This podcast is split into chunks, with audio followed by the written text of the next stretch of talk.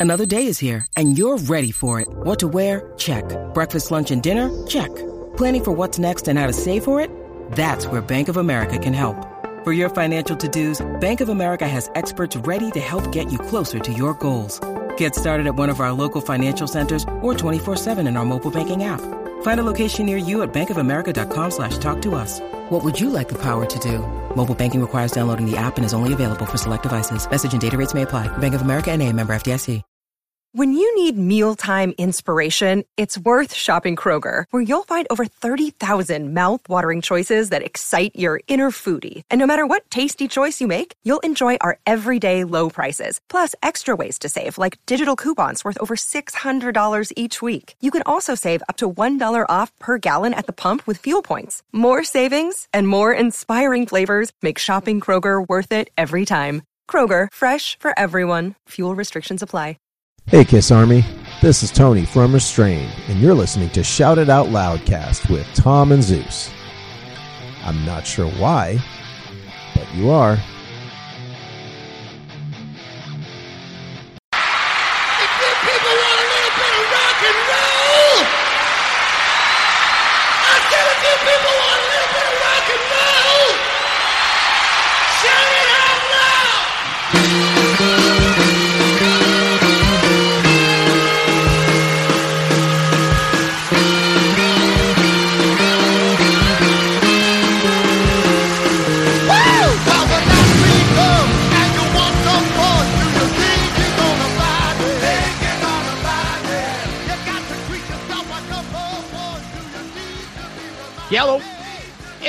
What's up there, Kiss Army?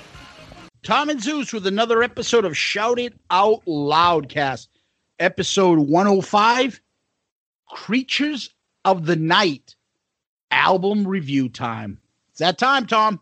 Oh, it's a great time. Oh, we love album review time and kicking off 2021 with one of the big fan favorites here, Creatures of the Night. Going to be a good one. Yeah, we've been uh, kind of waiting for this one. Uh, it's going to get uh, it'll it, it probably should get some uh, great feedback from you guys because I know a lot of you guys have been clamoring for this one. So we wanted to save it.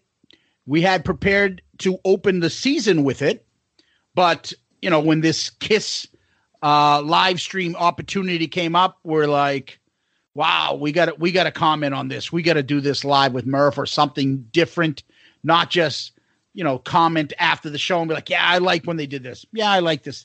And I think the format that we used was something unique for us and different. And you can tell from the feedback we got. Tom, we always usually start with how you doing and all that other small uh greetings, but I know you're well, so I don't give a fuck. And that's all that's all people need to know. Yeah, yeah, Thanks, and I'm buddy. doing well too. So but we always start our episodes with polls. Let's talk about last week's poll. Okay. So last week's poll uh, was related to the the, the Kiss 2020 uh, goodbye live stream. Uh, and before we get into the poll and stuff, I just want to make a just a, a- an, opening comment. We we are aware that there were some audio hiccups with the episode. We appreciate the feedback. We're aware of that. You know that's going to happen when you're using some uh, new equipment and you're doing a live stream. You know we pride our show on on a great audio quality produced show. So we we hope you guys, you know, you guys powered through some of the audio sh- issues that we may have had during that. Um, we appreciate that, but you guys have been loyal listeners to the show, and uh, and you and you know that something like that, you know, the next time we do a commentary, uh, we will try to address those issues. So uh, we do apologize, but we thank you guys for powering through because we think it was a fun, interesting, and something new that hopefully we can put make part of our uh, rotation. So that being said, the poll was we always try to think of something interesting with the polls, obviously episode related. So this one was what was your biggest takeaway from the live stream concert? And the options were that they added Strutter to the set list, the controversy regarding the blood in lyrics, you know, no blood, the change in lyrics, uh, the pyro, the fireworks, the overall stage presentation, or the Eric Singer fan reaction and we'll, we'll get into that in a minute. So, uh, a lot of votes, a lot of interaction. Forty percent, no surprise, were excited about Strutter being added to the set list, as we were. And again, that was another part of the live stream that I personally liked was that our legitimate excitement, like, oh shit, Strutter. Like that was kind of cool. And I think everybody shared that too. Yep. Um, so blood lyrics controversy came in last. Pyro fireworks stage came in second, and then the Eric Singer fan reaction came in third, 21%. And I think the, the the the interesting thing, and Zeus and I talked about this when we put Eric Singer as an option, that there was going to be a little bit confusion about what we meant by Eric Singer fan reaction.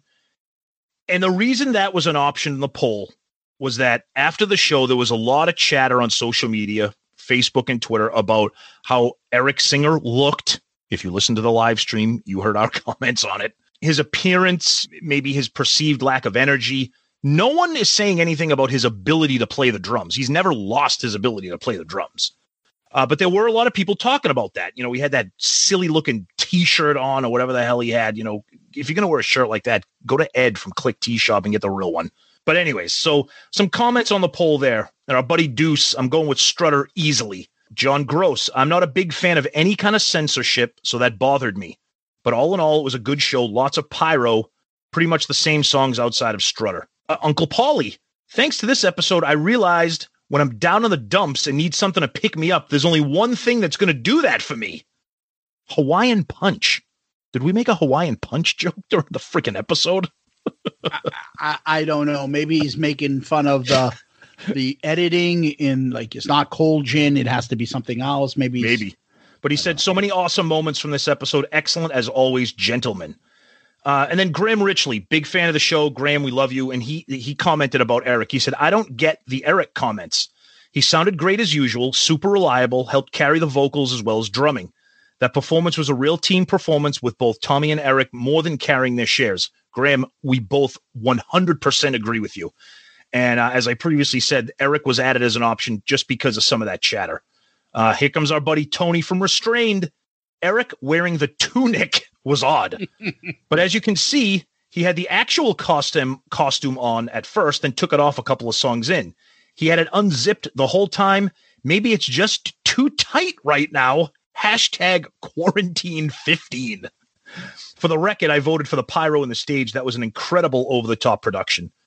Uh, our buddy Dave G. Fireworks and stage were awesome. It's surprising that Kiss had to change the lyrics and blood sp- spitting to make a country happy.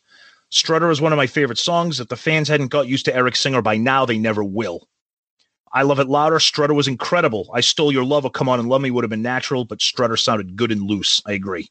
Benjamin Laird was asking about Eric. Th- said he gave a great performance. I kind of clarified our comments about that. Uh, Zim, obvious. The best part was Strutter. John Schaefer, Strutter. Billy Thomas, Strutter was great.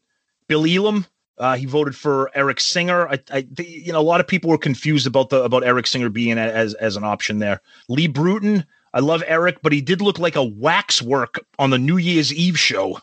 Great show, guys. Under the radar, I am really not an eternal optimist in general, but I am with Kiss. I've been a fan since 1976 and took a decade off from 83, 93, and I regret it.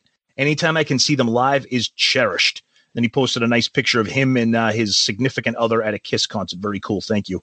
Our buddy Steve talking about the set list. Uh, so yeah, so there's some Twitter feedback, and then real quick, we'll just get into some quick uh, episode specific feedback um, on the episode post. A lot of people really love the show. I mean, you know, eh, Kiss fans got their issues, of course, but you know, the, the show was great.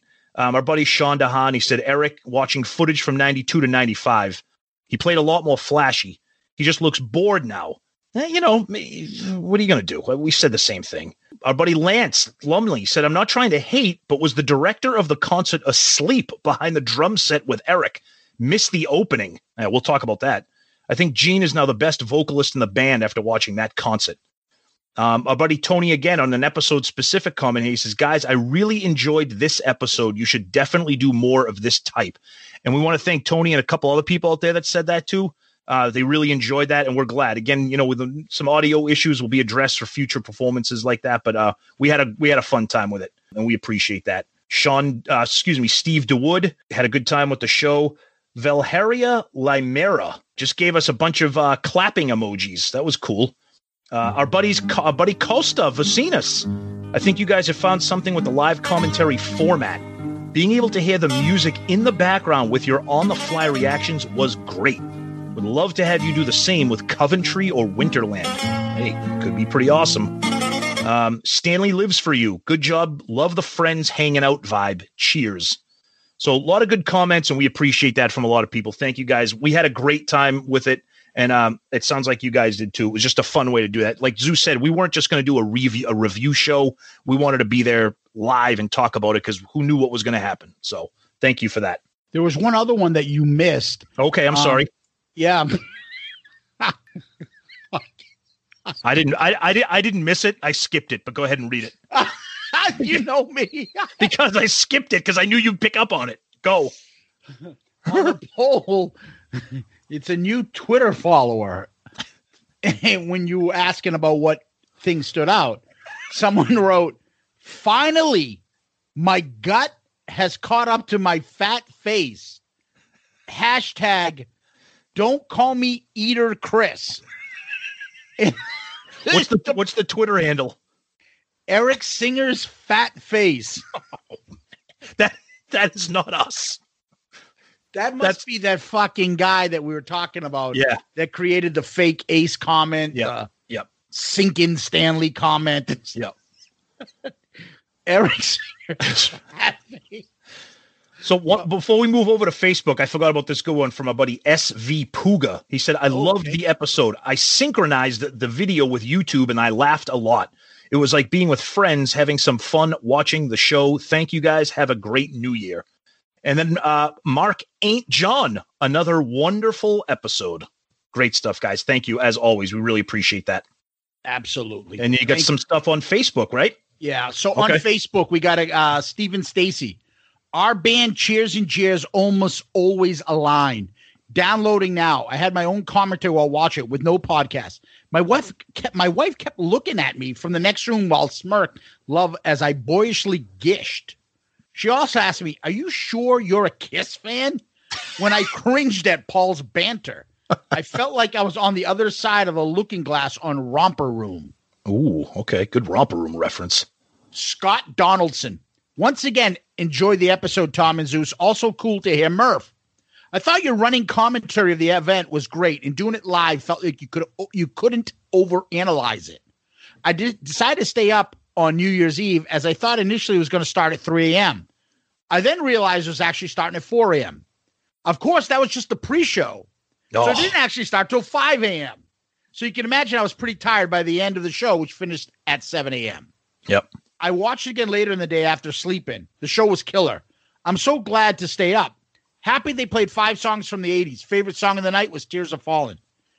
Now, Scott is the drummer from the Kiss Kisteria. group, Hysteria, who dresses up as the Fox. Yep. So he says, Eric looked a little bored throughout. Didn't enjoy the solo. The whole drying his hands during the Oh. solo really shows his lack of effort. Gene, as usual, kicked his ass. No, kicked ass, not his ass. and loved War Machine and really thought the intro to God without the blood looked awesome. Tommy mm-hmm. was professional and did a great job. Paul is the ultimate rock star, and other than a couple of cracks and a few screams, he was great. Great way to start the year with a killer Kiss concert, followed by SIOL. Nice. Thanks, Scott. Awesome. Thank you. Yep. Greg Gould. All right, Murph. All right, Love Gun. Yeah. Uh, Tim Rawlings. Oh yeah. Okay, we'll take it. Brad Rustoven. Guys, that was fun. Great job interspersing your comments while allowing parts of the Kiss show to come across during the recording. It was great. I could really sum up the whole Kiss show with one word strutter. However, here's some thoughts and comments. Overall sound. I thought the sound was fantastic. Gene's, Gene's bass tone was thick, and the guitar sounded crunchy and heavy. You guys commented on this as well without much crowd noise. You could really pick up Gene's, oh yeah, Oh in yeah. between songs. Overall stage, it looked great and was massive. They used 17 pods during the first North American leg in 2019. Since then, they've only been using 11 pods, which isn't nearly as impressive. Even though they had 21 pods during this show, they weren't mobile except the three that came down during DRC, mm-hmm. and that was disappointing. The mobility of them throughout the normal end of the road shows is a great visual and was missing here. Screens. The video screens weren't syncing up with what was going on live. Looked awkward. Pyro. Overall, the pyro was amazing. The camera seemed to miss some big pyro moments. The rockets around Paul's mini stage at the end of Love Gun were awesome, and the pyros at the beginning of Black Diamond were really cool as well. Drum riser. Is it me or the drum riser only going up about 15 feet over the last several tours? With the sheer size of the stage, it should have gone up higher. Looked kind of lame as is. Tears are falling. Love the extended guitar riff intro. Backing vocals during the chorus was great, as were Eric's lead vocal harmonies during the second verse. I think one of you picked up on somebody else singing some of the lines. Yep. And it was just basically Eric giving uh, Paul a lift, which I prefer. I liked it. Yeah, I thought it was great. War Machine. The riff was especially crunchy and heavy. Unfortunately, they didn't catch the fireball during the fire breathing on the live stream. Hopefully, uh, one of the other 50 cameras actually got a good shot of it. Cold Gin. Guitars sounded especially crunchy. The fact they were all playing new and different guitars during this song was cool. Gene Thunderbird, Paul Ibanez PS, Tommy Flying V. Love Gun. You mentioned this as well. What was with the double vocal during the verses? Was Paul singing over the backing track? All in all, it was an enjoyable event, well worth the 40 bucks. Happy New Year. Happy New Year to you too, buddy. Nice. Thank you. Very cool. Good analysis. Kevin Jepson. Holy shit, guys, this was fun as hell. I was constantly laughing out loud. Let us know when we can order that Eric Singer punching bag from Click T Shop. Oh, Poor Eric. You guys were brutal. I love the show myself, but Boneyard on Sirius has been playing it and I can't listen. Awful. Paul sounded terrible. But add the visuals, I didn't hear it as bad. Gonna watch it again, listening to you idiots. Great way to start off the year. Happy New Year, fuckos. Um, it's funny because Kevin was just sending us a text just now about a buddy of his in Australia that for some reason couldn't get our episode. They couldn't find it on Apple iTunes or something. If you guys ever have an issue like that, please feel free to reach out to us. We'll try to find a different method for you to get it. Um, he just sent us a, a, another text now that he did get it. So we're glad to hear that. So, Kevin, that's great. Um, on our Shout It Out Loudcast page, our buddy Sean Hammond also added, yes, yes, and yes. Okay. We'll take it. Good Yeah. enough. Tom, our YouTube page has been getting a lot more comments these days. I love it. Yes. That's awesome. Anthony Stratus, Peter Griffin on the drums. I forgot about that. When I read that comment, I literally I laughed out loud because I totally forgot that. now that's gold. Great work, guys. Scott Wheeler, great show. We definitely need more of these. Love being able to hear the concert in the background. Cool. And that's the one thing I do want to make mention. I know everybody will say something, yeah, the vocals, this and this and that. But I thought the background of it was at the right level. So you could hear it, but it's not overwhelming the conversation. You could still hear us Yes. when we were talking. Exactly. I thought that worked out pretty well. Yep. Um, Marty White, I hope the three of you were safe together. Chuck 74, ha ha, just finished skimming the Kiss 2 2020 goodbye video on YouTube, and then this pops up within a minute. Good timing, I guess. awesome. Devin Dungan, great episode. Craig Broderick, awesome. I won. What do I win? Oh yeah. Comment of the week. Craig Broderick also said, guys, don't accept, don't accept mediocrity. We don't. We don't. We Yeah, never do. You've been, if you've listened to our sh- yeah, if you listen to our show long enough, we don't. No, we're always changing and getting, trying to do and add a bunch of new things. You'll see what we mean. Yep. Um, Tom, you want to go over some emails as well? Sure. A couple emails here. Our good friend Angelo Capasso. Uh, Happy New Year to Angelo. He says, Hi, guys. I actually watched a replay of the Dubai concert with you guys. It was really cool. I felt like I was with you both and Murph. I was amazed how you guys knew the set list exactly. Strutter was a pleasant surprise. Wishing you an awesome 2021. Thank you, Angelo. You're a good man, and uh, we hope you have a happy new year as well. And then we got a great email here. This uh, these are our favorite kinds of emails. This is from a listener named Raymond Farrow, and he says, "Love the show." Hey, Zeus and Tom, I recently found your podcast, and I have to tell you, you guys are fantastic. I absolutely love the show. I've been a fan since 77 when I convinced my dad to buy his seven year old son Kiss Alive 2 and have been a huge fan since. I've seen them live on every tour since Lick It Up and just can't get enough Kiss content in my life, much to the chagrin of my wife. I work in sales and I spend the majority of most workdays in my car, which is not always thrilling. Finding your show has been an absolute game changer. I started with some of the album review shows and I'm now going through and starting at the beginning. Your approach to the show is refreshing since you don't just swoon over everything that Kiss does and approach it with critical minds.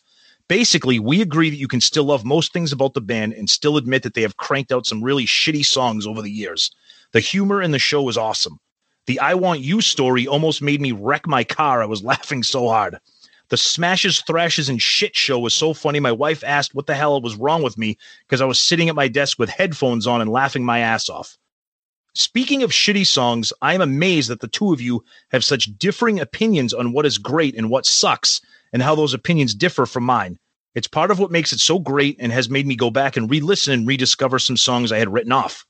I still can't believe that you both hate King of the Mountain, top 10 Kiss song, in my opinion, and you love garbage like King of Hearts, lol. Anyway, just wanted to drop a note. Thank you for the hours of entertainment now and in the future. Keep up the great work. Ray Farrell from Pittsburgh. Thank you, Ray. That those emails are amazing, and we appreciate it. That's awesome. Thank you for listening, and thank you for taking the time for writing all that. That's a, that's awesome. We're we're so glad you found the show and you're having fun with it. And that is comment of the week. Good answer. Good answer. I like the way you think. I'm gonna be watching you. Absolutely, Ray. You're the big winner. Uh, we'll let you know later on what you've won.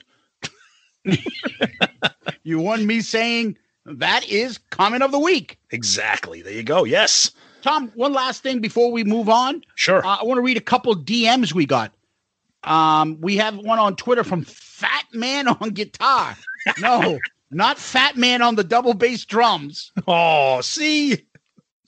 Man, I love Kiss, but that Guinness shit was just embarrassing. Somewhere Jackie Chiles is having PTSD flashbacks to making Sue Ellen Mischke try on the bar on the bra. Oh man. That's a good one. Um, and then also we got Jeff Trott on Facebook DM. Yeah, Jeff. Every time Zeus says heavy mayo, I laugh out loud. No emoji BS or LOL. I literally laugh out loud. Happy New Year. Who? Heavy mayo? Who? Ray, also known as Heavy Mayo. also known as the lesser half of him and Sue, his fiance. And uh, if if I was to tell you how many times he has sent us a, some sort of a tweet message or something about meeting up with us and drinking at the outdoor venue from the area that we go and the concerts that we go to, which is now called the Xfinity Center. And he uses like the name Great Woods, which was like the name of the place like six different times names ago. Yep. And he still calls it Great Woods. Yeah, he's always getting brought up. We love him. So yes, I'll say it one more time for you. Heavy mayo. And Jeff likes to send us photos of the Ripper too. Oh Um, God. and asking, "Is this the Ripper?" And we're like, "Yeah, yeah, it's the Ripper." And I've mentioned it before too. Jeff Trott, he does awesome Kiss live auctions on those on the Facebook group for uh, Kiss live auctions. Check out Jeff's auctions; they're really good ones. Yeah, and uh, that was David Downing that Kevin uh, steered in our direction. He just sent us a DM thanking Oh, us cool, nice. about listening to the Dubai commentary show right now. Uh, that Kevin sent in the right direction. That fucko Kevin Jepson. yeah, Anyways, so Tom, that was our uh, Kiss feedback from the previous episode. We we we've kind of talked all about it. We I want to kind of move past it, but Yeah. you know we we we all know what we felt about it. So Yep. now, Tom, let's uh, go on. What's going on with Kiss World? Not a whole hell of a lot. Um, you know, just people still chattering about the show. Uh, the one big thing that people who listen to our show have probably seen, I'm sure, on uh, Twitter is the return in full force of the one and only pandemic Paul.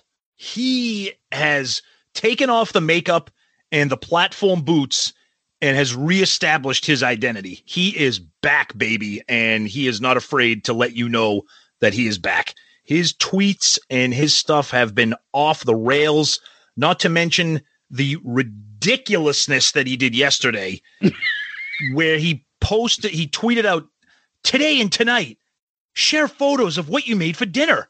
I always read your replies, and this is another way we can spend some time together, and we can all use that. And then There's later no- on, yeah, and- wait a minute. and- There's no way he reads everyone's replies. No. because half of them are people idiots, like the guy that who shall remain nameless, who who boasts constantly boasts about yeah, I got blocked again by using this fake fucking ID. And if that wasn't bad enough, he then followed that up with, Wow, thank you all so much for sharing with me. I loved every one because you took the time to send them, and some made me very hungry. Wh- What? Why? Why? Well, maybe next week we can share a haiku together, and we can all sit down and enjoy them together. And, and this all comes off the heels of his original uh, tweet of awesome dinner, rigatoni with mushrooms, onion, tomato, garlic, fresh basil, oregano and rosemary, salt, olive oil, vegetable stock, Calabrian chili, marsala wine, butter, and a touch of cream and Parmigiano Reggiano. Crazy good. Shout out. Um, got olive oil here. Put a little in your pan. Yeah. And you want to throw in your prosciutto. Dude, first of all, I that literally looks like takeout from the 99. The 99 restaurant. You'll always come back for more. Next up on the sports huddle. If the Red Sox win, the kids eat free. he got that from Good Times in Somerville. the Buffalo Wings are the best. Ladies' night. Dude, if you went to, if chances are, if you went to Good Times in Somerville, if you went there more than three times in your life, you've been stabbed. Oh, absolutely. Yeah, Right. I, I, I, I used to go there, eh, but but I, I, I don't want to get too specific on why I stopped going there. Somebody probably got shivved when they were there. Put it this way: those pool cues became weapons after a while. Okay. Fucking Good Times. No, not the series with JJ. We're talking about the So- pool hall. Pico Stanley posted pictures of his Calabrian chili. oh my god! This is my homemade recipe of pico de gallo. Oh Okay, god! Pablo Stanley. Anyways, So he's Um, back. But other, other than that, there's really no Kiss news. But we, we might have something going on in Shout It Out Loudcast news. Am I correct with that, Zeus? yeah. So a couple things were, you know, we talked about it. Uh, we've been kind of hinting at things coming along for us. Uh, we hinted at it a little bit last week. We've introduced a couple new segments. Uh, one of the things that we're going to try to do for this year, and uh, we kind of held off a little bit, but as we've kind of realized the amount of effort and work and stuff that goes into it, and equipment and stuff, and uh, things that we could probably use and help to build the show bigger and better. We, uh, you know, reached out to certain people to ask for some uh, feedback and things like that. And what we've come to decide to do is to open up our own Patreon account. Nice. So, All right. Uh, we're not going to hit you over the head with it every single time, every five seconds, but we want to let you know it's there. And what is a Patreon account? That's where uh, people can help out the show by donating a value of whatever kind of dollar amount you want to. And you basically get something in return. We have set it up. You can go to patreon.com, P A T R E O N.com. You can use the app Patreon or in any of our episodes, it will be in the episode notes a link to our Patreon uh, page. And in there, you'll see we have four categories, of course, Tom. And we're like, okay, what are we going to do? We're going to name them Love Gun, Destroyer. Or, uh, like, why are we overthinking it? Because that's what we then- do. And we're like, why isn't it just Paul, Gene, Ace, and Peter? I'm like, well, wait a minute. Do we put Eric on? I'm like, fuck no, not over Peter. Let's kick Ace out. And you're like, you're nuts if we kick Ace out. Can't kick So, Ace out. so I'm like, okay, so we'll stick with the original, and that's why we did it. And we all love Eric, but we're gonna stick with the original. Then it goes to different tiers. Each tier that we have will allow some sort of interaction with you guys. So it's not like, hey, thanks, see you later. It's thanks, here's what we'll provide. So we're talking about things like um, a t shirt on the final level, uh, inside information about next week's uh, episode, um, involvement. We ask your opinion. What should we do next for our topic? You know, stickers we can send out. There's uh, polls that we're going to be doing and uh, there you'll see the list. Each uh, each tier has a different um, uh, items that we you know we offer, and we hope you just take a look at it. Again, you just go to basically Patreon.com or Patreon the the um, the app, or you can uh, you'll find it on the episode notes when you download our podcast. And any money, like Zeus said, it goes towards the show. I mean, if you guys have listened to other podcasts, Patreon is becoming more and more popular as the podcast medium becomes more popular and you know a little bit more financially involved as well whether it be equipment or microphone or software or uh, whatever you want the, the money isn't going to go towards uh, you know peter north's greatest hits dvd it, might, it might it might. might need that for for research. yeah that's if it's research we might need that We'll have to get John Holmes' greatest hits again. exactly And listen to Traci Lords go, I was drunk off a cock. right exactly and we might need that if we want traci lords on the show Yeah. but like, but but generally about your fine and act, acting uh, parts, please. Exactly. But generally speaking, that's what it is. And and you'll see all the information about the tiers, the amount of money, what you get in return. Like Zeus said, some of the the higher tiers, you know, you, you this involvement, you know, you help us pick what our next album review might be. Uh, different things, and it's and it's all fun, and nobody is under any obligation, but anything anything would help. Uh, we know that you guys are big fans of the shows, and anything would be unbelievably appreciated at any level. Um, so it's just something that we wanted to open up another example of just trying to make you guys part of the family, and that's what that is. Yeah, and so one of the last things I just do, do want to mention, though, Tom, is one of the things we're looking forward probably doing is setting up a website. It, the, the biggest thing killer for us right now is we have all these ideas, all these things we want to do, but you know we have lives. I'm a single dad. Uh, Tom is you know married with a child in in high school. We have lives to do. I've got to stop what I'm doing from real work and supporting my family to do this. And I'm not complaining about it. I'm just telling you that's the reality of the situation. But there are things that I would like us to do, Tom, and you know about this because we've had these discussions. Like, for instance, create a website. Well, you know what? Doing the website, it's going to take time and effort. And who's going to run it? We have a hard enough time running our social media right now. So a lot of these things, and that's what we thought about. Like, okay. And when we were brainstorming some friends and stuff, they, you know, Patreon was one of the items that came up.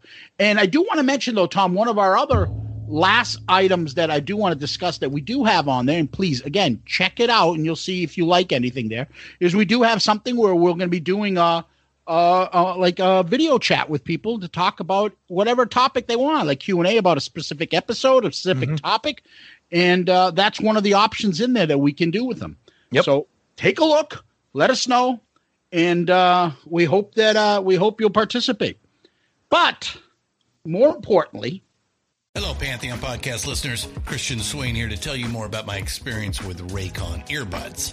Our family now has three pairs of Raycon earbuds around the house, and my wife just grabbed a pair of the Headphone Pros to replace some headphones from a company that was double the price. And yes, she loves them. Now, if you haven't pulled the trigger on a pair of Raycons, or even if you have, but you're in the market for another pair because they're just that good, well, now is the time to check them out because they just launched their upgraded model of the best selling everyday earbuds. With Raycon's upgraded everyday earbuds, now you also get active noise cancellation, ergonomic design, and multi point connectivity that lets you pair with two devices at once. New quick charge function, three customizable sound styles, plus awareness mode. Available in a variety of vibrant new colors to complement any and all skin tones. I even have a pair of earbuds in a cool green color. I have tried just about every earbud known to humankind, and these Raycons are fantastic. Seriously, if you've been wanting to check out Raycons, there truly is no better time. You're going to ask yourself why you didn't check them out sooner, and Raycon offers a 30-day happiness guarantee. So, what are you waiting for? Go to buyraycon.com slash Pantheon today to get 20% off your Raycon order, plus free shipping. That's right, you'll get 20% off and free shipping at buyraycon.com slash Pantheon. Buyraycon.com slash Pantheon. It's now album review time. Tom, when we started talking about doing album reviews, and one of the album reviews that I thought always in advance was going to be, you know, one of the main or favorite possible album review of all the Kiss fans out there is obviously Creatures of the Night. Oh yeah, and not just because it's a fan favorite, but there's a lot to cover. Uh, there's a lot of behind the scenes in- intricacies, uh, band members, you know, who participated in what. So there's there's a lot to go on here, it's, and we thought, uh, like like we said, kick off the new year with uh, with one of the good ones here. So uh, there's a lot to talk about, and I'm sure everybody is interested in what is going on with Creatures of the Night. Yeah. So Creatures of the Night, Tom, we're talking about the band coming out of number one best selling album in history, and that is Music from the Elder. Ouch. Yikes. So the band is at a point where the Elder flop. There is really no tour. Ace is like, I'm the fu- I'm getting the fuck out of here. Bill Aucoin is now gone. They've decided to move on from Bill, and they're kind of probably second guessing themselves at this point. And they got to come up with something different. You would think they could have taken off the makeup now, but they decided not to. And so they went in to for this album with the wink wink, similar to Peter Criss being on Unmasked, that Ace is wink wink part of this album. Now they did some promotional stuff for this. Uh, he's listed on the album as a member. He did some tours. He did the video for I Love It Loud, but by all accounts, he was gone. He was leaving. Um, there is rumor that he did put some effort into. I guess Michael James Jackson said some of his work might be on the album, but Ace himself and the band members have said he didn't do anything. He wasn't part of it. So all this is going on. They're at their lowest point again, and they pull this one out. Pretty, pretty, pretty impressive. Yeah, the, the, like the, there's a lot there's a lot of moving parts here. You know, like you said, they got they they severed they they severed ties with everybody that was kind of connected to them with the elder. They kind of wanted to start fresh because of how how how far they fell with the elder. And it, it's sad that they had to move on from Bill Aucoin, but that's what happens in business.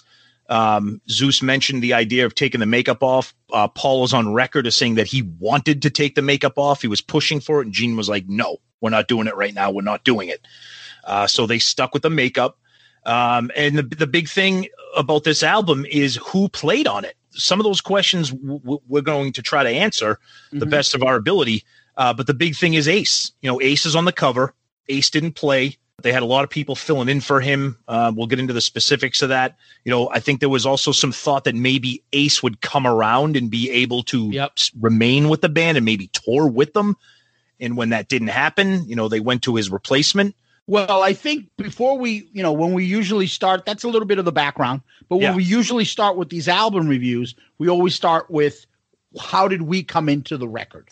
So I could tell you this, Tom, for me, I was too young. I did not catch any of this when in my first incarnation. Is that the word I'm thinking of? Okay. Of Kiss. Of my fandom and Kiss. I didn't see it. And so I knew nothing of this. I got this album after I got back into Kiss on my own and I went to Michigan and I saw my cousin Mike in Detroit and he had Animalized Live on. So when I got back into Kiss, I got Asylum, went back on Animalized. Like, oh, here's another one in that track. It came out in 85. Let me buy this album. And I bought the cassette with Bruce on the cover. You have to imagine there is no fucking uh, internet, there is no other Kiss fan that I had that I could talk to or understand what was going on. By all accounts, I learned that this was oh Bruce Kulick is the guitarist on this album. Wow, this fucking album's heavy.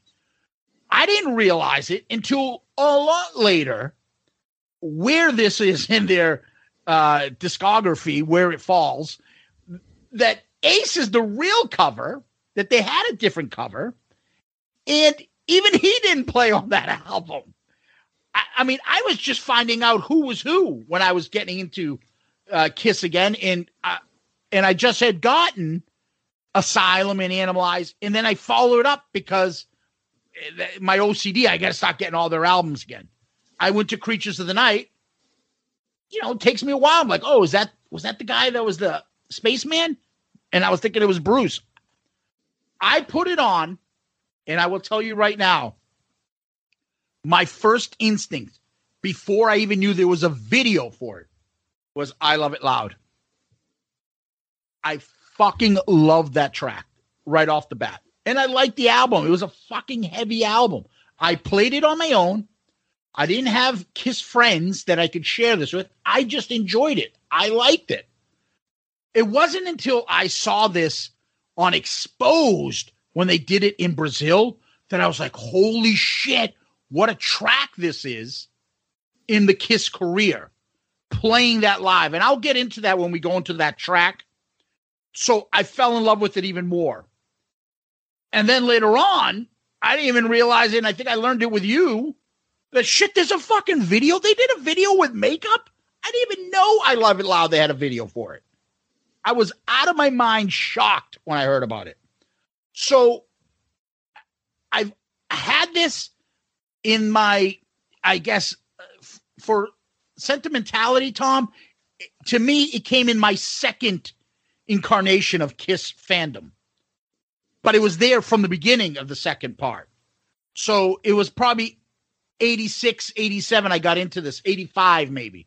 I bought it and I listened to it, but I only had the cassette with Bruce on it. Then I think I remember I found the cassette with the Eric Carr in the makeup, and I got the cassette with that makeup on the. I was like, "Holy shit! What the fuck is this?" I was shocked. And then eventually, when all the remasters and stuff came out and things like that, I obviously got it, and you know, I've been on my rotation ever since. So for me, it's my story is a little bit different with this. So I had, so I had the Elder on cassette because I was still the Elder came out. I was eight years old.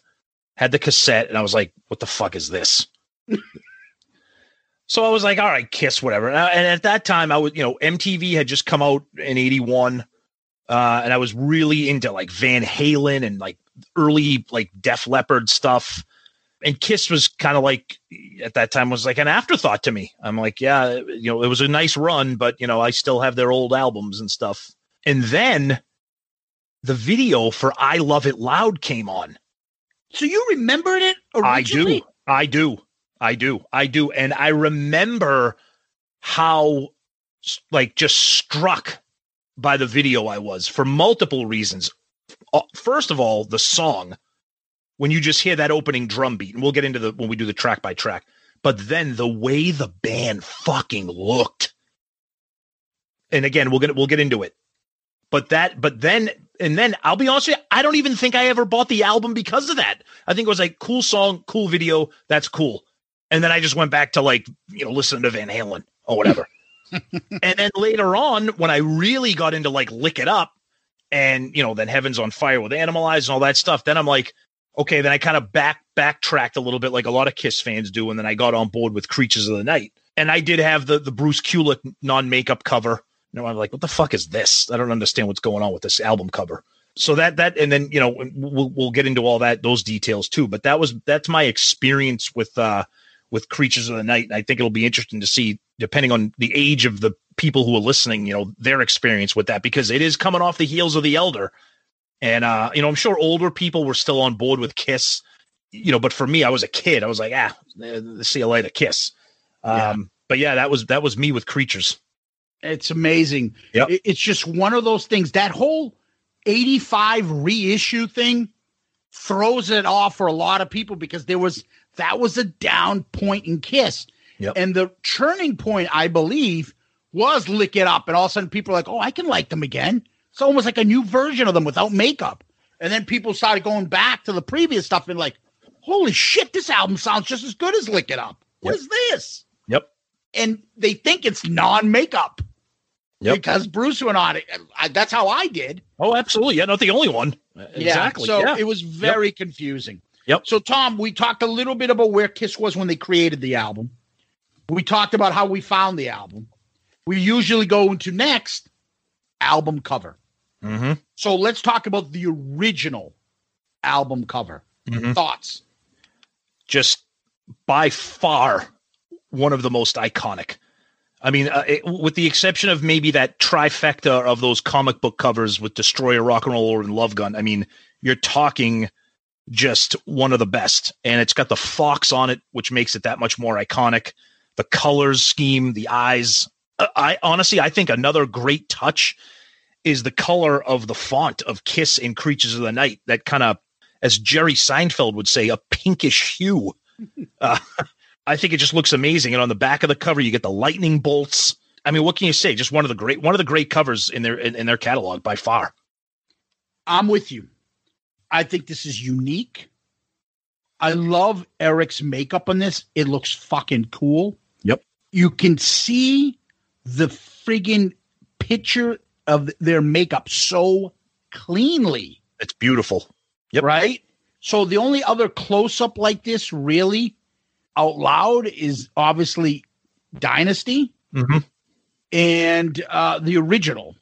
Yeah. I would think probably the biggest close up non like photo. Mhm. This might be like the most distinctive. You know, I agree. I agree. I agree. even It- more so almost than Dynasty. I'm not Yeah, because- sure. No, I think I think you might be right because Dynasty is as awesome as that is. It's just the four faces. There's nothing unique about those four faces. This, with the eyes and that bluish like tint over them, and the Mhm. fact and the fact that they're just flatly staring at the screen. There's no growls. There's no screams. Gene doesn't have his tongue sticking out. Paul isn't making some stupid little lip smacking fucking gesture at the thing. Ace is surprisingly looking at the camera head on straight, which is interesting. Uh, and you got Eric. You know, it's it's his first real close up uh, of his face, it, and it's just, it's just amazing. I like Gene's photo. Uh, so I'll pull up Dynasty right now. Yeah. I think Paul looks a hell of a lot cooler because you can't even see his hairdo in Dynasty. It's just one big hair. Yeah, exactly. faces. Yes, But yes. Paul looks cool. The, the eyes, the the bright eye stuff that they did here. Yep. That that effect makes him look cool. Gene looks a thousand times better than the "Arr," like Oh yeah, look that he has on Dynasty. I don't I don't even know what that is. I like that on Dynasty though. It's think- iconic. It's iconic. Yeah, but his mouth is open. There's nothing really there. Right, right. Um, versus this one, look at his face. He- He's got a scowl on there, It's amazing. Love it. right? love it. And Yep. then Eric, you know, I, I, I, my favorite Peter makeup on a cover is Dynasty, Mhm. and then obviously this is my favorite with Eric. He looks so good in this. Yep. I, I just think it's iconic. It's a beautiful album cover. Uh, I do like the, you know, the whole coloring of the scheme throughout the album, the Mhm. lightning on the back and stuff. And, you know, on the remasters, we have to say, Robert Conte does another nice description in the album, right? Really good liner notes inside there. Really good notes. Yeah. Yep. Which is always funny because, like, I always like, like, he kind of hit some points that may not have been comfortable for the band in all these liner notes for all these albums. Absolutely. But he, he goes there. Absolutely. Yep. Agreed. But uh, yeah, the album cover is iconic. Let's talk about the alternate cover too, because it is so uh, iconic in its own way. You know that that, that non makeup album cover uh, feature featuring Bruce. Uh, there's a little bit of information that I thought. Well, maybe you can give me a little bit of information. So I found a little bit of of of info on that, a little bit of background. So the uh, the photographer for the for the for the non makeup cover a gentleman by the name of Neil Zlozower, couple Z's in there. Hey, And uh, what he recalls saying is that the band had come to him to do a regular photo shoot uh, for magazines and press uh, for that era of the band. Um, they did not come to him and they say, "Hey Neil, we want to do a new cover uh, for a new version of Creatures of the Night." They came in and they said, "Hey, we have a new member in the band, Bruce. We want to do uh, some group shots for that era." A few weeks later, Neil claims that the band called him up and said, "Hey Neil, we're going to re-release Creatures of the Night." And the pictures that you took of us, uh, there's one of them with the sun setting over like a skyline. We think that's going to be perfect for this reissue. Um, and Neil Neil said, to be honest with you, you could say it was an afterthought because we didn't shoot them for an album cover, but they saw them and they said, "Well, let's use this for the album cover." Now, that's kind of interesting, but the but then you have to wonder why did they reissue it? And I think that's where the Kiss money grab comes into play, in my opinion. yeah, but let, let's let's we'll wait on that. I'll I'll return to that. Okay. I'm just looking at the album cover. Gene has the animalize awful hairdo wig on. Oh yeah, yeah. Bruce has fucking leopard pants on. Oh yeah. Eric looks pretty cool. Paul looks pretty normal. The the other than Bruce's pants, they're not wearing anything ridiculous. And Not it's the just e- like an Yes. album. It's Right. just like like an album. It's a pose. Yeah. You know, nothing special, nothing anti. Right. Now, the only other thing I was going to say about the cover, Tom, is there was this kind of like a bootleg cover. Did you ever see this? I I I I I don't own it, but I know people who have owned it, and I'm I'm I know where to get it. But go ahead. Yeah, it, which has like basically Vinnie Vincent on the cover Mm-hmm. in the Ankh Warrior makeup, Mm-hmm. And uh, that's out there too. You can kind of find that one. I It's think the- yeah, it's it the- it- pretty cool. Yeah, it's the original cover, and they have Vinny with the Ankh Warrior in place of Ace, and it looks like legitimate. It looks awesome. Yeah, you would never know. Yeah, Uh, it, it, it, except that you know it's Vinny. you Yeah. would never know. Meaning, like if you got the album, that that's not the real album cover. Right, right. Um, but But yeah, one of the- still think it one- looks cool. One other interesting things about the reissue album cover is the reissue back album cover, which has about it. somebody's black leather ass zoomed up in front of it. Now, whose ass is that? Nobody knows. It's a little bit fat in the ass. I don't know. I, I don't know if it's uh. It, it- look, if if I know Paul Stanley the way I think I do, he's probably like, put a picture of my ass on the back of that, in my leather pants. It's a little bit fat. I would think that's Gene because Gene was in that fat Gene Simmons era. Gene's not putting a picture of his fat ass and leather pants on the back of an album. Put my ass, Gene Simmons. From Kiss. on Let's the do back it. Of that album, it will sell a million copies. Do it. For who? The fans. Yeah, nobody knows what that cover is. And another thing too, I know we talked just getting real back real uh, back to the original cover real quick. And and I mentioned the back album cover with the lightning bolts.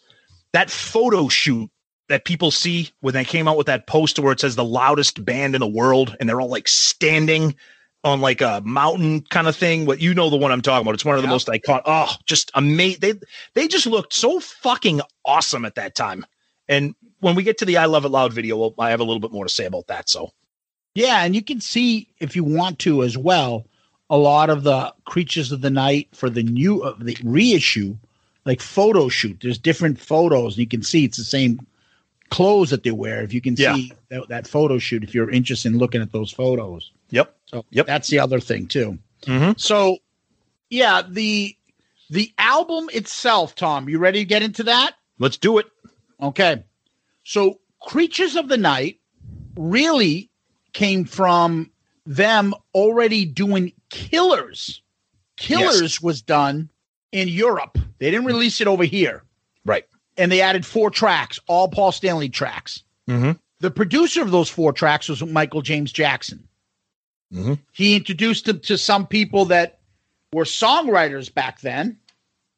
And those songwriters were people that eventually became on this album too. Well, Mikel Japp was already on Paul Stanley's solo album, but he had done uh, Down on Your Knees, so he was on that album, that Yep. um, Killers track, and then Adam Mitchell. Who is a So- key figure in history, and you, we'll, Yeah, we'll get into and that. he helped with "I'm a Legend Tonight" and Partners in Crime. So Adam Mitchell comes on, and he is uh, he's got a writing partner. His name is Private Cusano, oh, uh, be nice, be nice.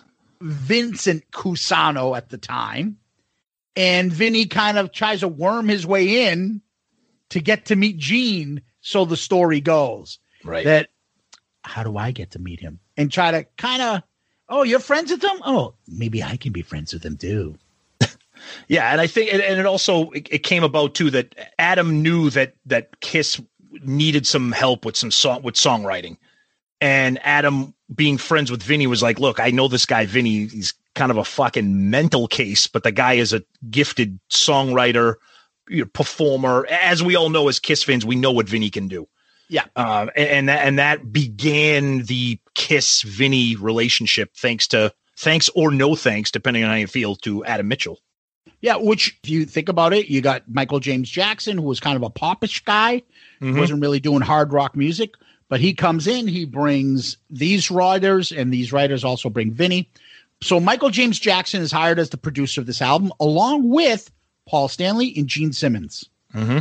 So those are the three producers credited on the album. The album was recorded from July to September 1982. The album is actually released October 28, 1982. Mhm. The reissue comes out 7 15 85. And when they did the reissue, they changed a couple of the tracks on the album. Yeah. So for some reason, Saint and Sinner and Killer were swapped when they did the reissue. So Killer becomes number two, and then Saint and Sinner goes to number seven. Yeah, and But some of the they- songs and some of the songs are very very slightly uh, remixed or remastered as well. Exactly. Three of them, Yeah. I believe, were. Yep. And I think we'll mention them as we go along, Mhm. uh, which ones were the ones that were remixed slightly. Mhm. The album eventually went gold. It wasn't a good seller when it first came out. They did release three singles I Love It Loud, Killer, and Creatures of the Night. It's the last album for Casablanca. Yes. It's the last album until basically Psycho Circus, right? Mhm. In makeup. Correct. Yep. It's technically the 10th album, and they were going on their 10th anniversary tour, right? Exactly. Yes. Uh, The album is dedicated to Neil Bogart, who sadly passed away from cancer. Um, and because he passed away, basically in their contract, Kiss becomes a free agent. Yep. So they signed a multi year deal, made money, and went to Mercury. But Casablanca is still, this is considered the last album with Casablanca or Casablanca, whatever you want to call it. Exactly. Yes. Yeah. Ace is credited as a member. As we talked about earlier, he was on part of the tours, he was part of the press kit, he was in the video. They used him just like they used Peter for Unmasked. Yeah, and I think that was that was kind of a business move, uh, you know, because I don't think they. Yeah, it was a business move because I don't. Well, first of all, it was as we mentioned at the top of at the top of the discussion. I think there was maybe a little bit of hope that they could have salvaged the relationship with Ace, and that he could have remained with them when they eventually released the album and, and toured for it. But also, too, I don't think they wanted to kind of. Eric had been very loosely introduced during the elder years, and that album tanked. So I don't think they wanted to release uh, or kind of have press releases or or video and photo footage of two new band members. So they weren't ready to do that either. They weren't ready to get Ace's replacement. don't yet. forget, uh, friend of the show, Joey Casada. Yep. If you read his excellent book, which you know I won't tell him that I complimented him, but his excellent book, he talks about it as the Kiss fan. Mhm. Like you know, he got music from the Elder, and he's like, "Who the hell is Eric Carr? Yeah. He's not on that cover." Exactly. And then all of a sudden, when he sees Creatures of the Night, that's his first image. Like, holy shit, this is the Fox. This is who this guy is. This Mhm. must be Eric Carr. That's and that's part of the problem you have is like, shit, do the fans see two new faces on Right. covers? Because remember, Killers is released somewhere else. Exactly. So what Yep. was released prior to that? Unmasked. And that had the- the, comic Peter. strip with Peter. right. Yeah, exactly. So now somebody can see two. Mhm. I, I get the point. Yeah, me Um, too. Yeah. So again, I, I you know one of the things I, I was going to say is for this is also another first is that this is the first with just Gene and Paul singing, Yes. Mhm. which will continue basically up until Hot in the Shade. Right with Eric Carr and Little Yeah. Caesar, correct. Mhm. Continue for too long, in my Yep. opinion. Yeah. Oh, no Um, doubt. We've talked about that. Bob Kulick was called in to probably help out most of the guitar work since he had done it on, uh, you know, with Paul. He was so close with Paul, uh, and he was also all, all over um, Killers. But eventually, his stuff doesn't really get credited, and he played on it, but it's really guitar dubs. And there was stuff that I apparently he may have played on Danger. So I don't know what really made it to the album. And this is the kind of shit that annoys me with Kiss where somebody be like, I don't know if I played on that album. I was banging a fat chick in the back of my car. Well, this this album right here, I mean, when you talk about your frustration with Ghost players, I mean, this right here is just Exhibit A. There, there are some confirmed reports about who played what that everybody knows about, but there are some things when you read about creatures where it's like, yeah, I think I think Gene played bass on this, or I, yeah, I'm not really sure because on because on that day when we were in the studio, there was a guy that picked up a bit like. So this is a really frustrating album if Yeah. if you have an issue with Ghost players. Yeah, we'll mention who we, you know, who's kind of credited, but Yeah, yes, don't hold us to it. yeah, yeah. So the, you know, what was going on at the time is too, is Paul and Gene came up with the theory. Why don't we just audition the people? And when we audition the people to replace Ace, we'll have them play on the record. We'll Right. figure it out that way. mm-hmm. and uh, that's what that's why you have five or six I don't know people that may have played on that album. Uh, you you've got um, Bob Kulick. You got maybe Ace played a little on it. You don't know. Mhm. You've got um, Robben Ford, Steve Farris. Yep.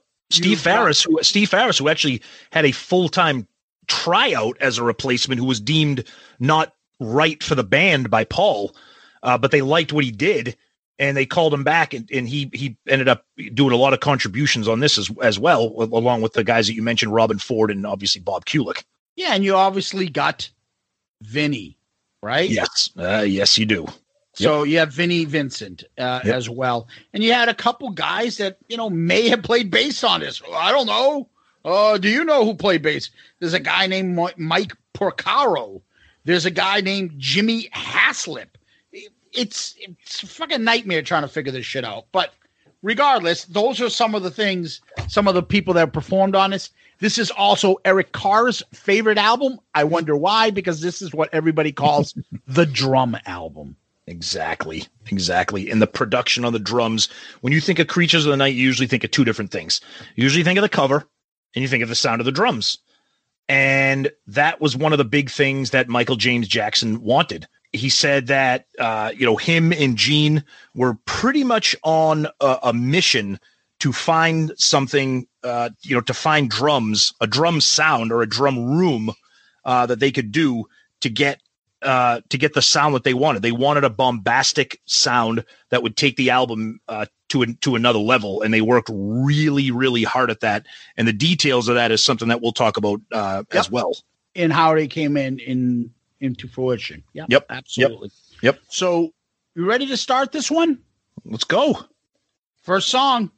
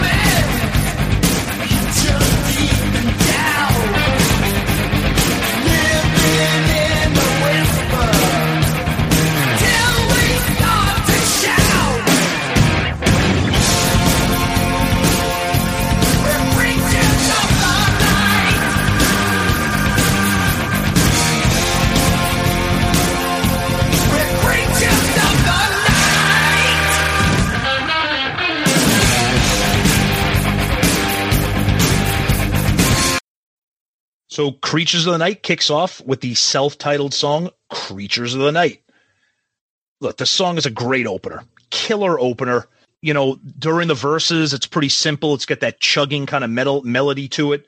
Um, one of my favorite parts of the song is that little breakdown in the middle. And then it kind of veers off into the solo that reportedly is done by Steve Farris of Mr. Mister. So it's it's a good song. Uh, you know, let let's take a let's take a couple seconds here just to get into some of the details about what makes this drum sound the sound that it is. You know, some of the technical aspects that Michael James Jackson did. Him and some of the other producers, they did some things with Eric where they put him in a completely separate room and they they hooked up microphones that were near him. They f- hooked up microphones that were far away from him. They put microphones in elevator shafts. They did all kinds of crazy production things, and then they were remixed after the fact to get that echoey, booming, bombastic sound that you hear on this album. And they tried to duplicate it again, or maybe they didn't try to duplicate it again. It depends on who you talk to. But that is the iconic sound of this album, and it kicks off right here with Creatures of the Night, the title track. Yeah.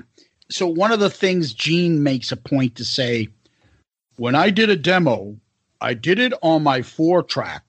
I used one of Eric Carr's drum loops that had this big echoey sound. And once I played it back for our per- then producer, Michael James Jackson, everybody thought that sound would be a good thing to use for the whole record. So, in some ways, this is him talking about the making of I Love It Loud, which we'll get into. Yep. I Love It Loud became the spark that lit the Creatures of the Night album sound.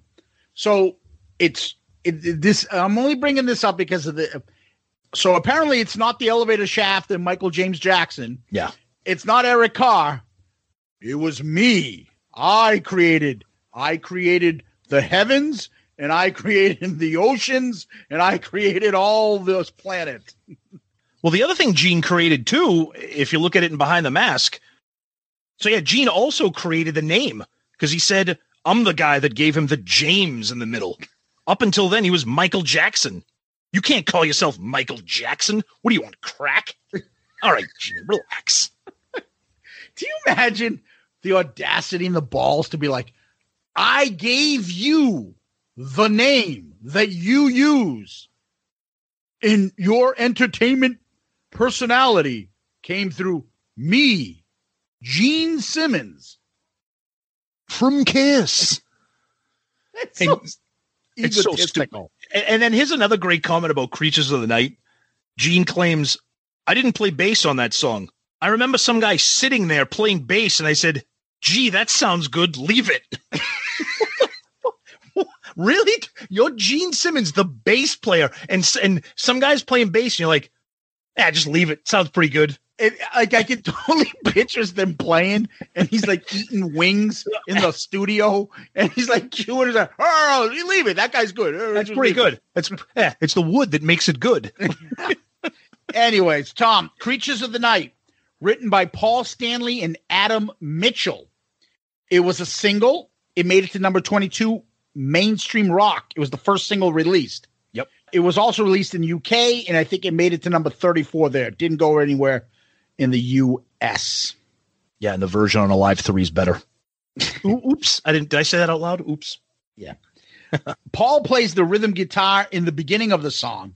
Supposedly, Adam Mitchell plays the rhythm guitar in the middle and the end. Don't even fucking get it. It's so Eric annoying. is yeah, Eric is on the drums. A guy that was in Toto named Mike Porcaro plays bass. yes. Uh, Steve Farris from Mr. Mister lead guitar, and Gene just does backing vocals. So this is one of the songs that was on the 1985 that was a reissue. Yep. Uh, the reissue uh, remix of the reissue was done by David Wittman, who I think later on uh, sings backup on one of these songs. Yes. Uh, and he says the song was just a remix that had a little bit more reverb. You're right, Tom. It's on Alive Three. Um, it's on the box set. It's on Chikara. It's on Millennium. It's on Kiss Rock Vegas. It, and it used to be the opener for during that period, Creatures of the Night and Lick It Up. Mhm. And then it kind of died, and then it be like not died yet.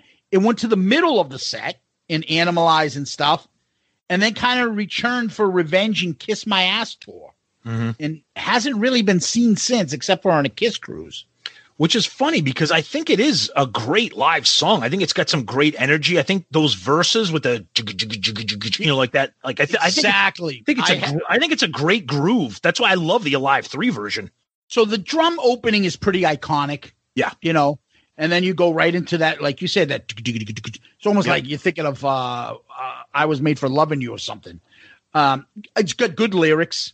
The Yep. backing vocals are good. The guitar is very good. That long solo, God bless his soul. You know, Bob Kulick says that's the greatest solo in, in Kiss history. I'm like, Mm-hmm. let's let's not go overboard. It's a good solo, but Bob Yeah, used to claim that it was the best that Kiss ever did No, that's the one where supposedly remember we talked about it during our Kiss and Eddie Van and Van Halen episode when uh, God bless Eddie Van Halen rest his, maybe rest in peace t- was talking about maybe joining Kiss or doing something he was fed up with the band. He was there for all that, and supposedly he heard Steve Farris's solo and said, "Well, why don't you just get this guy to Yeah. join the band?" yeah, exactly. And, and if you read, um, there's some excellent parts from a previous episode we did.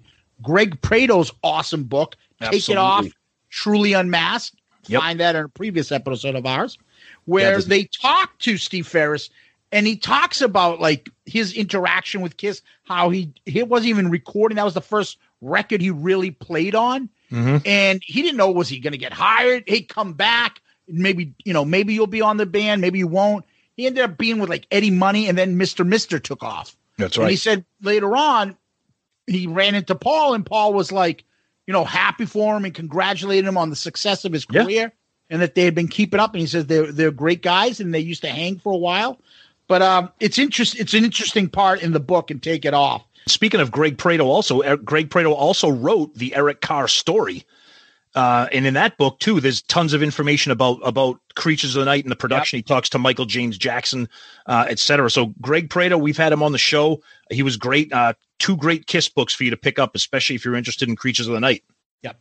The song was written at Adam Mitchell's house. Paul said he knew immediately that it would open up the album. So basically, the, I mean, the song is uh, an excellent song, great way to start the album, and uh, it's been you know for a while it was a concert staple. Ready to move on to song number two? Let's do it.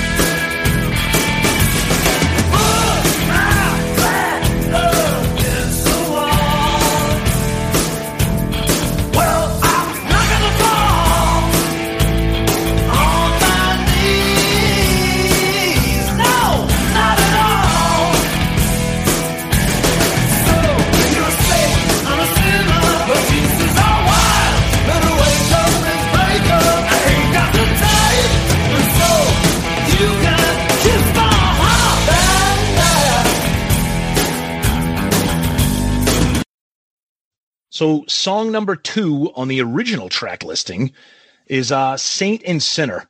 Uh, I've always been a fan of this song. It's an it's to me it's an interesting kind of song for Kiss because it's like a shuffle type of a beat. The way the drums are with the cymbals and the in the rhythm of the song that Eric has throughout it. Even Gene's vocals, the way he kind of sings, it, it, it's an interesting song. Um, I I like the I like the chorus a lot. I think the solo is kind of lame. Um, and if I can make kind of a general statement about about that, a lot of my notes here, you can really feel the the the the missing lead guitarist on this album. You know, there's no Ace, there's no Vinny, there's no Bruce, there's no Tommy. And that comes through on this album because as good as these songs are, they're missing those killer, you know, really identifiable solos. And this is a song, yeah, there's a solo on it, but it's it's nothing great. Um, But this is a good song. I think Gene sounds great. I think Gene sounds insane on this entire album. Uh, but Saint and Sinner, I think it's a, I think it's a cool song. I think it's just got an interesting vibe for a Kiss song. All right. Saint and Sinner, written by Gene Simmons and Mikel Japp. As I kind of mentioned earlier, Mikel Japp was another one of those writers that kind of came into uh, Kiss life around Paul Stanley's album and did a couple tracks, and they brought him in for this. Mhm. Mikel came up with the initial chorus riff, and Gene added the lyrics and melody. Uh, they worked on it in Mikel's home, in Diana Ross's house, in the record plant, and through the phone. The drums, cool groove. I like the vocals.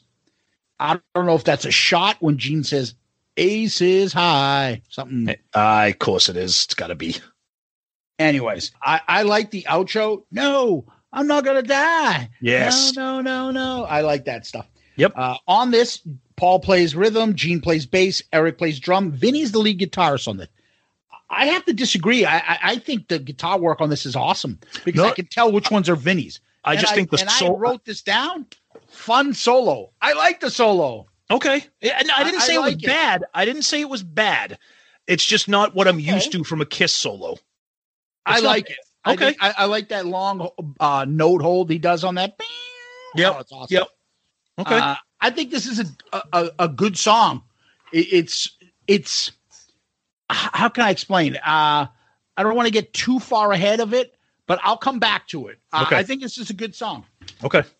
Song number three. Let's go.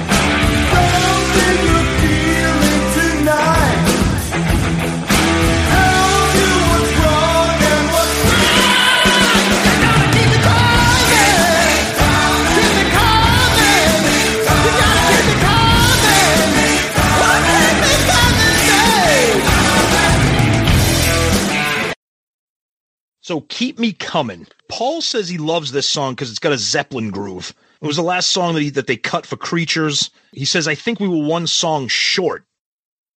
Okay, well that doesn't sound like you really care about the song. It sounds like, "Oh shit, we're one song short. Let's throw something on the album." That being said, I think this song is fucking awesome. And the problem I have with it is the chorus is horrific. It is one of the worst. It, and and Zeus, we've said it before. You say it all the time. Bore us to the chorus. It's got th- this chorus is is so bad. I love the guitars, the way the song starts off. It's got that riff, the way that Paul is kind of singing, kind of squealing a little bit, and then it's got that kind of like little groovy pre-chorus, and then it goes into "Keep me coming." Hey, you gotta keep me coming. Oh, just terrible, terrible chorus. um, it, it's it's I like it. I feel like the song would have been better served on like I don't know, maybe Asylum or or a different album or something. I don't know. I, I like it, but that chorus just I can't get. It's a little radar for love for you, huh? Bingo, you nailed it. Thank you. Yes, yep, yes. Yep. So keep me coming. Paul Stanley and Adam Mitchell are the writers on this. Paul plays rhythm, Gene bass, Eric drum, Vinny lead. Mm-hmm. Oh, we got two in a row. Yep. I, I, you know, this is was written at Paul's apartment. The title was Paul's idea. It's a sleazy, fun track. Yep. The drums, the solo's pretty cool, of course. You know, it's it's Vinny. I think he's got that pretty decent guitar. I mean, the the solo. I, I I don't know. For me, I can pick out the ones I like more. Yep. This is to me. This is Vinny at his best, where they rein him in. You don't need to do all this shit. It's the song. Mm-hmm. And, and there's a part about that that comes up a little bit later. on. And I feel like this is also Paul's attempt to be Robert Plant. Totally. Ooh, right here. Ooh, right now. Like totally. That's I mean, maybe he could have pulled it off. His voice was still in that in that prime, Mhm. so he could pull it off. This song is kind of like a poor man's The Crunge. I- Yeah, like, it's a- th- those are the kind of songs I pictured. So that Zeppelin kind of, Yep. I don't know, trampled underfoot, like kind of like I. It's a weird I don't song. know. But it is very Zeppish. Yes. Uh, it's it's not a bad song, but when you think about it, when you're right, when you're talking about it's the chorus, it's not a Paul Stanley classic chorus. no, it's just him that- squealing "Keep Me Coming" a hundred times. It's like the it's you know what it is. It's like know- the Peter North theme song. Keep me coming. Peter doesn't need anybody. He'll come all night. I'm gonna shoot your face up, and next thing you know, you got Lake Michigan in your apartment. Actually, he's on the next album when he does "Dance All Over Your Face." But go ahead. Oh. Like I said, like you you won't know. He won't stop.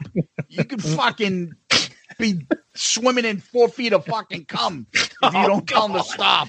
Like I That's a said. fucking visual, man. Oh. oh man what the fuck?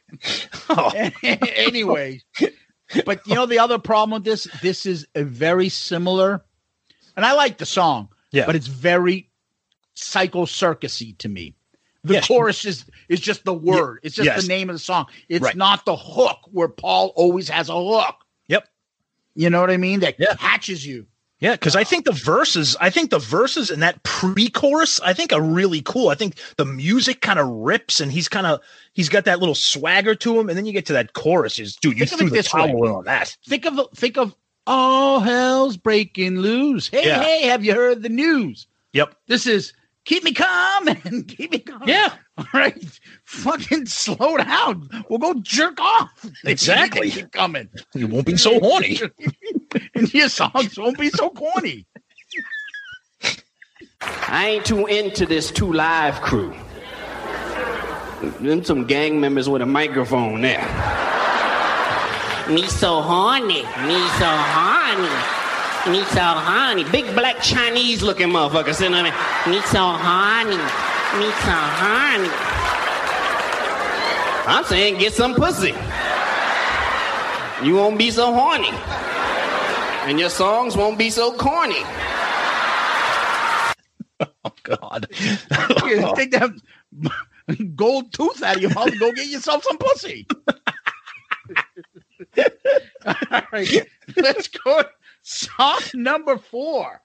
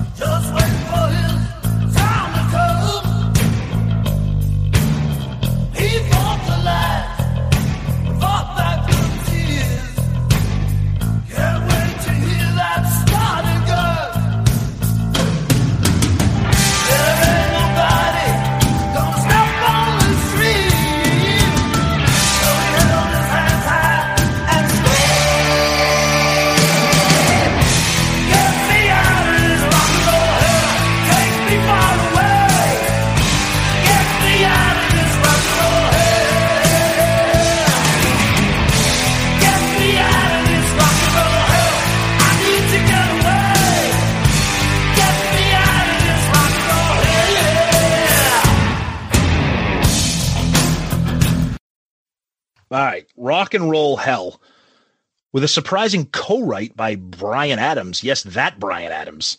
Uh, this has always been a go-to song for me on this album. I I love it. I think the vibe, the mood that it creates. I think Gene. I think this is one of the most demon albums in the entire catalog. I think every song that Gene is involved in is just demon supreme. Um, I like the idea of this song, the lyrics. I think the chorus is this is like the exact opposite of "Keep Me Coming."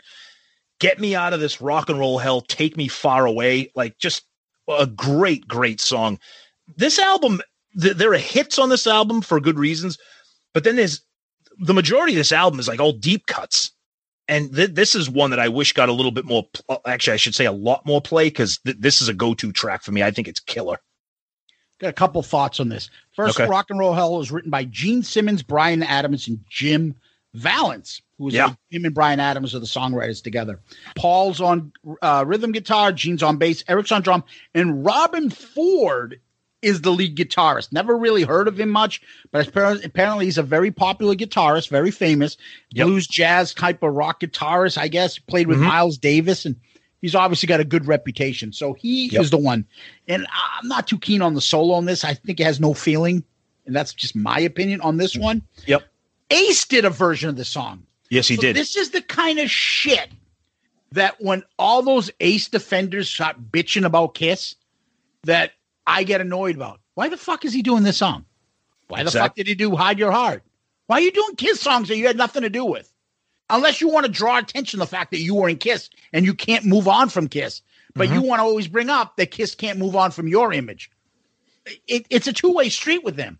I'd I'd, have, I'd understand his his point a little more if he didn't have to always come back to Kiss. Have you heard his version of this song? yes. It's on Origins One. Yeah. It's not good. So this is what I describe to people. Then when they tell me about Ace is the best, all these fucking oh fake Frehley, oh Cheetah Chris, Ace, yeah, Ace. I'm like, have you listened to his new dude? This It's it's it's word talk singing. yeah. It- It's bad.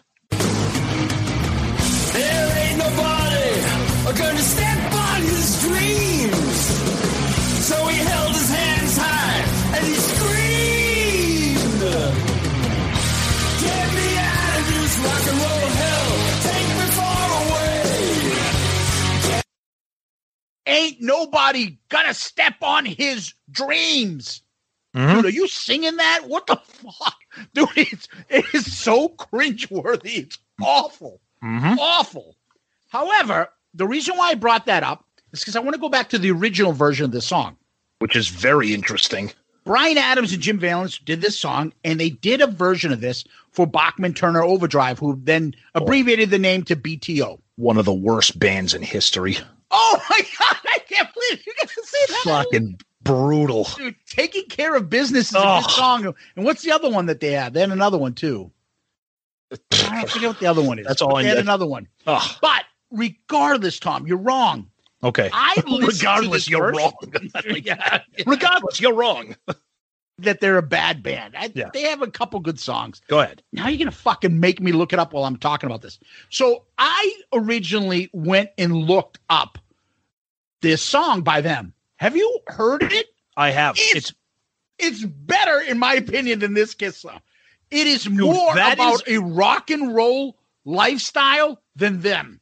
okay. I don't know what Gene did. Gene made it seem like this fucking, I don't know, shooting star, bad company type of guy who's trying to grow his dreams of being a rock and roll star.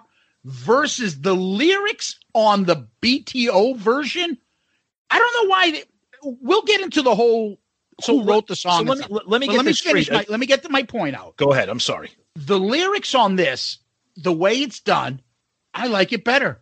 It's a fucking song about drugs, rock and roll, that lifestyle, and craziness. It's a completely different song when Gene took it over. So I don't know why they say, well, I just changed a couple words. He did more than change a couple words. It's completely different. The only part that's similar is the chorus.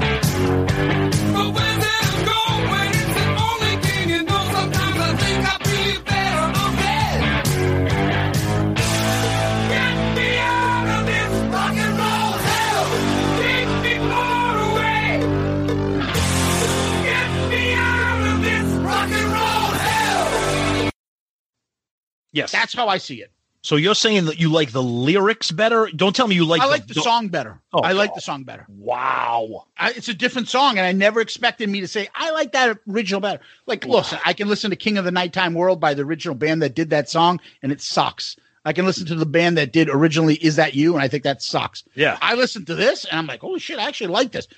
But don't get me wrong, I love Gene's song. Yeah, yeah. I like the song. It's different, but I like that BTO version better. I think it's a more of a rock and roll version. Gene's is slower tempo.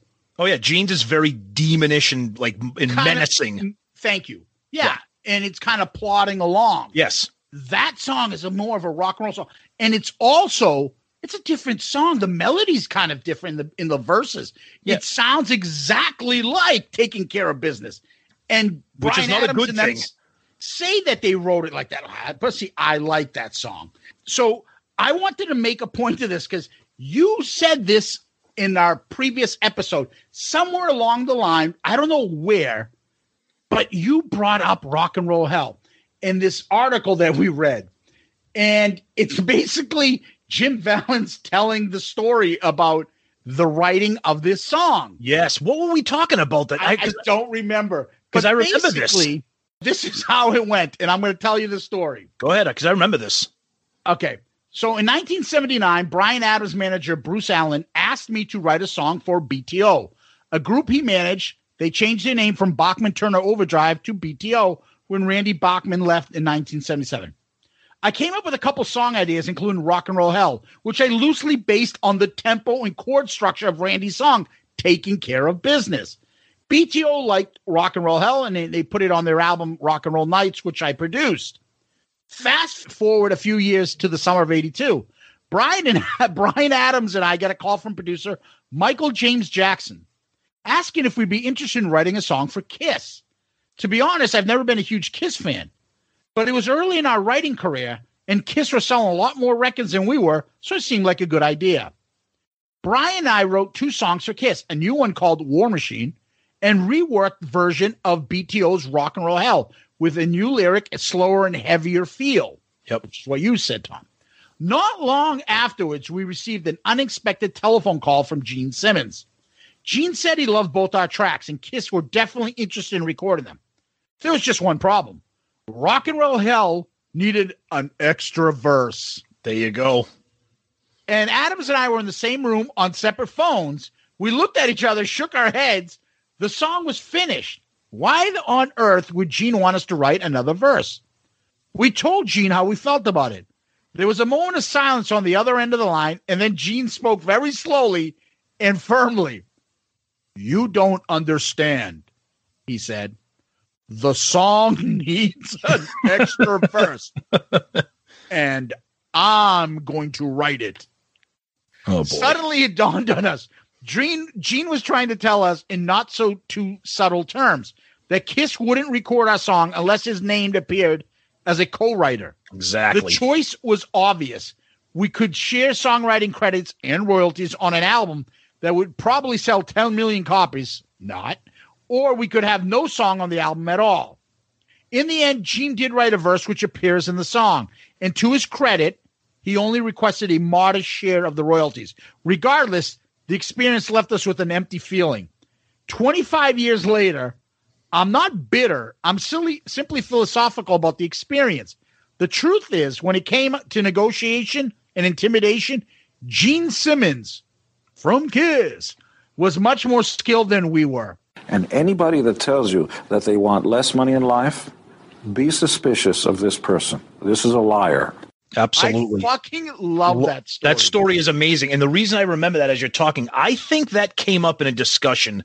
It was either a listener question or for some reason, I feel like this has something to do with a comment or a question that was brought up by by Wesley Beech, who, who was with the Plasmatics and toured with Kiss during the Creatures of the Night tour.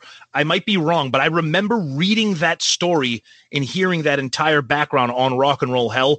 And I think we talked about it once, and I feel like it had something to do with a listener question. I might be wrong. Maybe somebody out there can correct us. Yeah, and then Gene says in Behind the Mask, Rock and Roll Hell started off with Bryan Adams and Jim Vallance. I'd been introduced to them by a producer. At that point, Bryan hadn't achieved ma- major success, except for a disco hit he had, Let Me Take You Dancing. Yep. Most of the song was done. My contribution wasn't a lot. It may have been a bridge and a few lyrical changes. Mostly it was an Adams and Vallance song. Their name should have been a top ahead of mine. Now, thanks for the revisionist Gene. Yeah, 'cause I exactly. think he realized shit. I do look bad in that. Yep. But they both said that he didn't ask for much. And the the difference in the in the story is Gene says it needed something, like it was missing. Right. Right. whereas they're like, what are you talking about? The song is done. Right. But even so, the whole vibe of the song, the like wasteland imagery that you have Yep. is completely different to lyrics like seems that every day is another act in this play doing the time in this rock and roll band going to town to town doing uppers and downers till i'm not sure who i am the folks back home say i'm too old to rock and roll i should have quit when i was ahead but where there to go when it's only thing you know sometimes i think i'm better off dead completely different type Yeah, of song of i just like that kind of like drinking and Yeah. Yeah. Yeah. Uh, no, I get you. I, I just like, the, and it also is a completely different melody because it's taking care of business. Right. But anyways, I found this all interesting.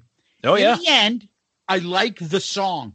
I didn't so much like the solo, but I like the song. I think it just, as you said, another part of Gene's aura that Mhm. spreads throughout this album, Totally. all over. Yep. Right. So, anyways, that was a long story to get us to song number five.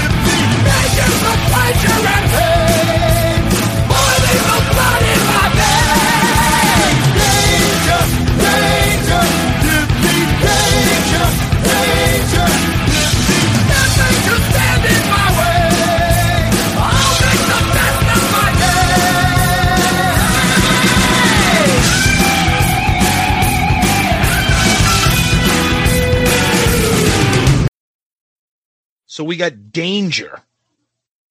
Here's a song that kind of falls into the same category for me as Keep Me Coming. Very cool song. Horrific chorus. You And know I what you sound like? You sound like the guy's like, oh my God, she's got a smoking body. Oh, her butter face. That's what this is. This is butter chorus. Um, one of my favorite parts about this song is at the beginning of each chorus with Paul just screaming in the night. Oh, I love that. Yeah. I love it. I think the, the the chorus is just terrible, but I think the song is it, like this is not an album that I come back to often. We'll get to that at the end when we do like a little recap of what we think of the album.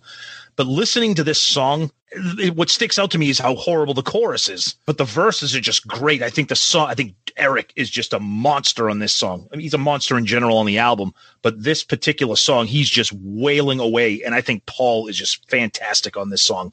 Good song, unlistenable chorus. Danger, written by Paul Stanley and Adam Mitchell. Paul plays rhythm. Jimmy Haslip plays the bass on this one. I I guess he was a, in a band called Yellow Jackets, but he was also in Blackjack Yeah, with Bruce Kulick. and Michael Bolton. Yes, Yikes. that Michael Bolton. Eric is on the drums. and the guitar is Vinnie. Yep. So you know why I have this song, Tom, listed? The first thing I say in my comments I have written down here: drums, drums, drums. Totally. Yep. Vocals, vocals, vocals. Guitar, guitar, guitar. That fucking solo rocks. Yes. I love Vinnie on this song. Paul's vocals incredible. The drum fills on this song. Oh my god. incredible. it's amazing. It's so fast and up tempo. Paul's voice is fucking off the charts. You listen to this, you want to fucking like, I don't know, just start moving. You're thinking it's like there's a scene in the movie The Warriors or something. Like you get, people are going to be fucking bashing people's brains in. It's a, Yep. a- adrenaline like type song. That lead up to that last chorus, the drums are insane Yeah, it's amazing. It- the, it's a- the when he goes off on a chart, Paul does that vocal scream. Yep. And then you "Trrr." oh my God. It was written at Adam's house and demoed there too. Uh, I think this is one of the ones he did with Creatures of the Night and Danger. They both did together. Mhm. Um, yeah, though, yeah. I do I like the chorus? No. I mean, no. I shouldn't say no. It's it's not one of my favorite, but I think it's it over it's overcome by just its awesomeness, and it, it just. I wish maybe they came up with a different title lyric or something like that. I mean, a Yeah. chorus lyric or something. Danger, danger. I'm thinking of Will Robinson. Danger, that's danger. ex- exactly me too. Yeah. But this song fucking musically rocks. The Yep. guitars, vocals, and drums are. This is what I would put up musically against anybody and say, "Tell me this band is not fucking incredible in the '80s." Yep. Agreed. Unbelievable. All right, I know we never heard of this next song.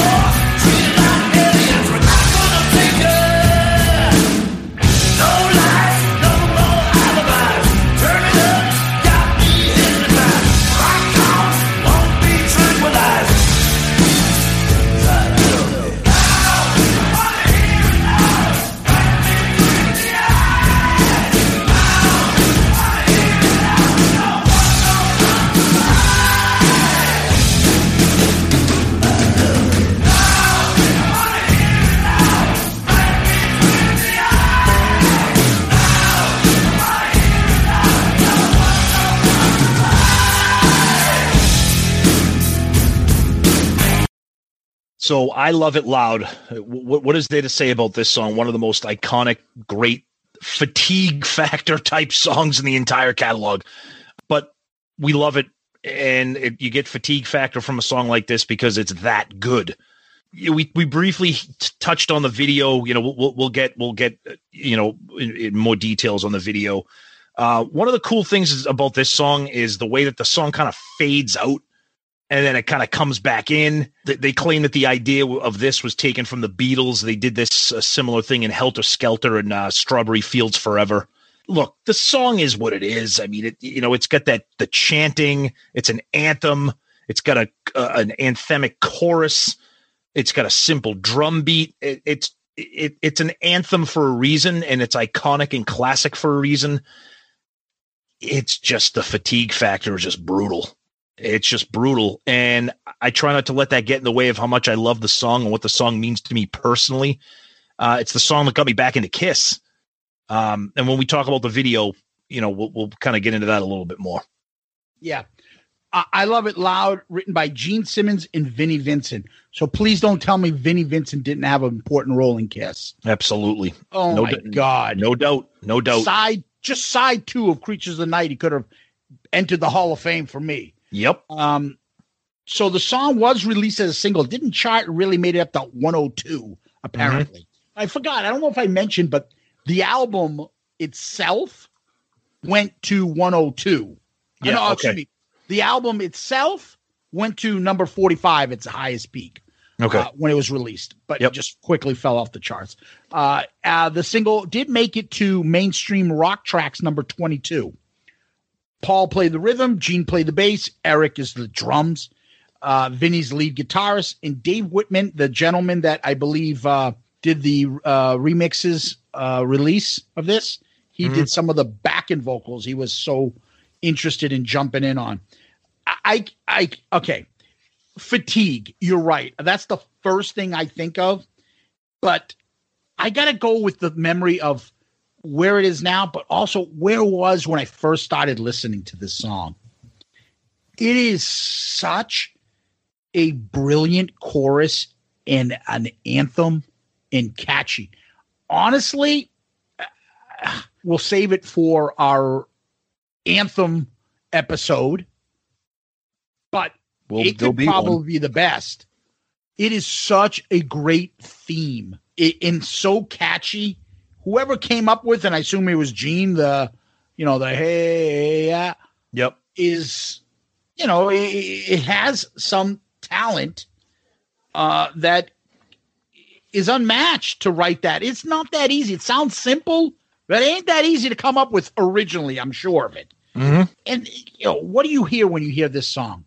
The first thing you hear, it it is the crystal clear, insane drums. Uh, Eric just everyone's like I said, this is the drum album. Mm-hmm. And when they know I love it loud, they're like, yeah, absolutely. The drums are constantly beating. So you're listening to the lyrics, you listen to the music, but you're constantly paying attention what's going on with the drums. Holy fuck. Yep. It's like a solo throughout the whole song. It is very, for me, it is very Bonham like when I listen to Zeppelin. I'm not only listening to Jimmy and Robert, but I'm catching crystal clear what Bonham's doing. And I'm waiting for him to hit every drum. Boom, boom, boom, boom, boom. Where is it? Where is it? And I wait with bated breath for him to hit that cymbal, that build up. Boop, boop, boop, boop, boop, boop, bang. And oh my God, it's the same way on this. Very Bonham like. If the I love it loud, it's waiting for it's like you're a fan of uh, Zeppelin, obviously. Mm-hmm. Of course. Led Zeppelin one. Uh, for me, songs that I can describe the Bonham sound to me is a simple song like "Your Time Is Gonna Come." They oh. sing. They sing the chorus. Yep. Your time is gonna come. Yep. And then all of a sudden, boop, boop, boop, bang cymbal. Every time Robert sings that that layer that chorus, you it's it's a solo, a fucking mm-hmm. drum solo.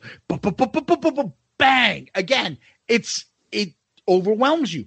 That's the same thing with I Love It Loud. It's the closest I've ever heard something of being Bonham like, like waiting for it, just following. Now, I, again, I don't listen to Rush, so maybe that's what goes on over there. But for me, this song, the drums dominates this song. Even, even I will say this too, too, Tom, about how good this song is. Even the guitar solo, as short as it is, Oh, awesome. is awesome. Awesome. Perfect. Yep. And I think this is the part that Vinnie never got. Mm-hmm. Like they made that that short, but it fit the song. Fit it perfectly. Yep. So Tom, I want to read something that's in the box set where Okay. Gene talks about this part with Vinnie. Go for There's it. a, there's a good section here where he talks about I Love It Loud specifically, okay? And he describes that how him and Vinnie were basically separate from Paul, Eric, and Michael James Jackson. And I worked with Vincent on putting the guitar parts. When it came time to do the solo, and I suggested very simple single note guitar horn parts and not really using a guitar solo. The first heated argument erupted. I believe it. he prided himself as a lead guitar player. And I told him I could care less that the song had to win. And what was best for the song was best for the band. And it didn't matter what anyone's personal agenda was. The argument didn't set well with Vincent, but he went along with it anyway. It was the first of many arguments with Vincent, who had aspirations of being the next guitar hero. Unfortunately for him, it never materialized. And I Love It Loud was released as a single off of Creatures of the Night. Yep. He's Well, absolutely right. And Vinnie never got it that Gene and them knew how to rein him in. And we talked about it when we reviewed his All Systems Go, Mm-hmm. how the songs were so incredible. Oh, awesome songs. versus the fucking I don't know what you would call his first album, which a lot of people love. Yep. There's some good songs, and then there's the kitchen sink, the the the plumbing in the basement, the fucking attic, the ba- you know, you name it is also thrown in in every single solo. Yep. This is perfectly describing the problems with Vinnie and how if he just sat there and kissed, they could have made him into a, a, a really, really incredible team with him, Paul, and Gene songwriting going into the throughout the 80s. I think they would have dominated with some great, incredible tracks. Yeah, it just wasn't. It was just, just incompatible. Just oil and water just wasn't going to happen. And talking about Zeppelin, when you talk about Zeppelin, when I hear the beginning of "I Love It Loud," it reminds me of the first time I heard the beginning of "When the Levee Breaks." When the song just starts with that just booming bottom just intro, and it's nothing but the drums, and then the song kicks in. It's just a spectacular drum effort. And you know, we talked a, little bit earlier about Michael James Jackson and the drums, and he says, you know, that he had a particular technique in the types of microphones that he used in getting the sounds. Um, he actually said he brought in a special drum kit that wasn't even Eric's, and that he used vintage microphones to create the sound. He said a tremendous amount of work went into capturing that sound. Gene was very determined to try and recapture the best of Kiss. And he thought that I Love It Loud did that. And what can you say? I mean, now we've talked about the song. So let's talk about that unbelievably awesome and cheesy video. So this video came out. I love videos that are like story based and performance based and starts off with a with a teenager sitting at the kitchen table with his parents and the dad is played by Kiss's business manager Howard Marks. Uh, all of a sudden the video you know Kiss comes on the TV, he goes and sees it and then it kind of goes to the actual band performance and the band looks Gene right now, oh, I'm a love gun guy. Gene in the creatures outfit is insane. The band looks amazing. Eric with the tank, Paul looks great, and of course they have Ace in the video, even though Ace has nothing to do with the entire video, the, the solo or nothing. Just iconic, awesome video. The ending of the video, the kid turns around and his eyes are kind of bright, bright and glowing like the cover of the album, and then the whole crew of teenagers out in the street. Just an awesome, awesome video. But what's the best part of the video, Zeus? The comb in the back pocket. Well, not just that, but the Beavis and Butthead episode when they critique this.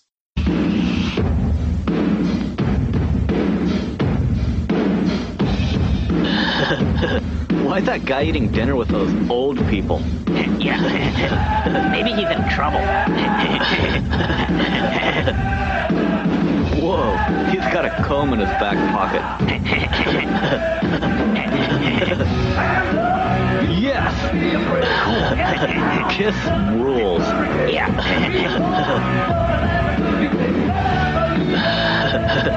These guys are pretty cool for a bunch of mimes. Yeah. These mimes are cool because they like make lots of noise and scream. I hate it when you're like at the fair Yeah. and some mime comes up and gets in your face and doesn't say anything. I usually kick them in the nads. Yeah, yeah, that's when they start saying stuff. they say stuff like, ah! Kiss is cool. Yeah. when they gonna spit some blood? I like when he sticks his long tongue out.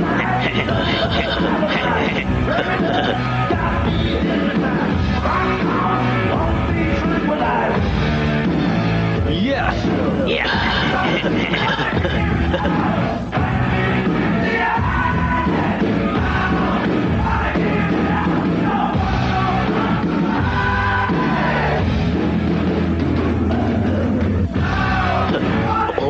people. Yeah, you knew I was going to throw some clips in. No doubt. So a couple things. Um, well, there- it's pretty cool for a bunch of mimes, right? Yeah. And What's that guy? What's that guy sitting with those old people? yeah, maybe maybe he's in trouble. I love that Beavis and Butthead were liking Kiss. Oh, no doubt. right? So when you're in there and you know, uh, get me on a tangent about how Beavis and Butthead killed hair metal, they still like my band. Mm-hmm. They may have shit on bands that I liked though. I'm like, oh, they don't like this band. This band is now not cool, but they liked Kiss Yep. and they liked all the Seattle and the grunge bands too. So that was a good thing. One of the other things I wanted to make a point is this was also the last Casablanca single. Mm-hmm. So this was the last single, and it was also the last single by Gene. I'm not going to count 91's God Gave Rock and Roll to You because that was with Paul. Yeah. But it's the last single until Gene did Unholy in 92. Imagine that. Yeah, there's so many different versions. This is on every mostly every greatest hits. It's on Alive Three, obviously.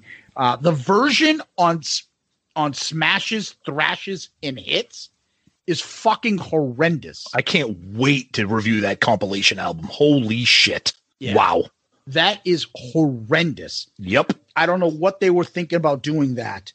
Uh, you know, again, we we talked about this before, Tom. It's just such a incredible uh, rush when you first hear this song. Mhm. The other part I'll add is because remember, I have no uh, sentimental feelings towards the video because I don't remember it. Yep.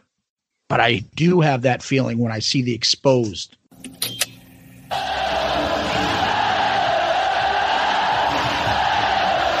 Kiss, o Kiss no Brasil. Maracanã, Mineirão e Morumbi.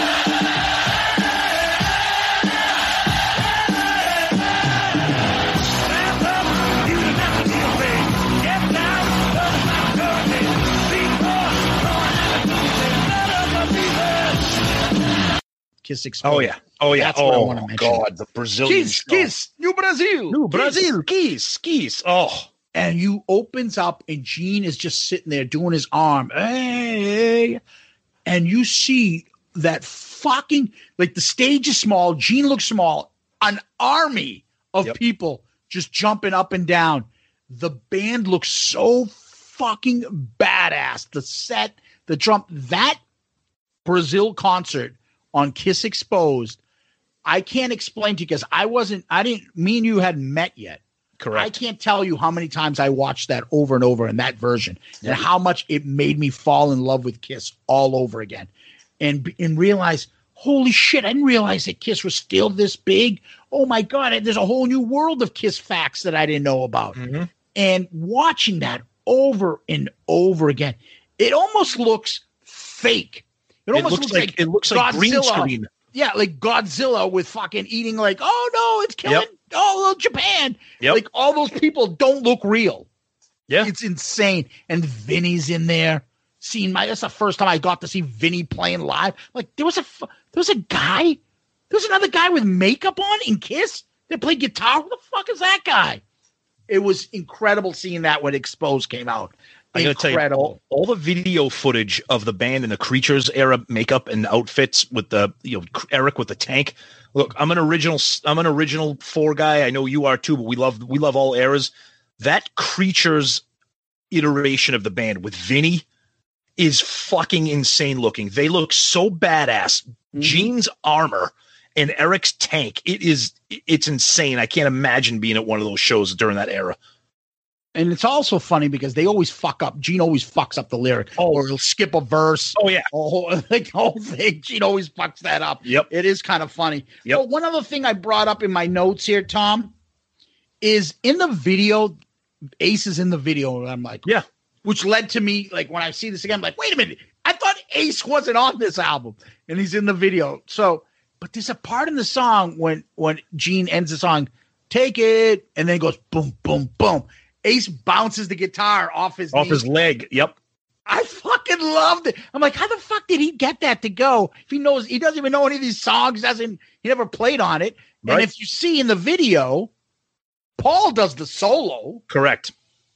Which Not- is weird. not Ace. Yep. Because Ace probably was like, what am I miming to? Yeah, But I didn't do- mime that part to the thing. Yep. And then, you know, just Gene with the finger pointing. Oh. I love it. Just even small, subtle things of him mouthing the words. Yep. Because I love, like, it's just, I, I, It's awesome. Just it's it's just awesome. Gene looks fucking insane in that video. I love every minute of it. yeah, I love it loud. Anyway, that's, uh, go on to the next one. You ready to fall in love?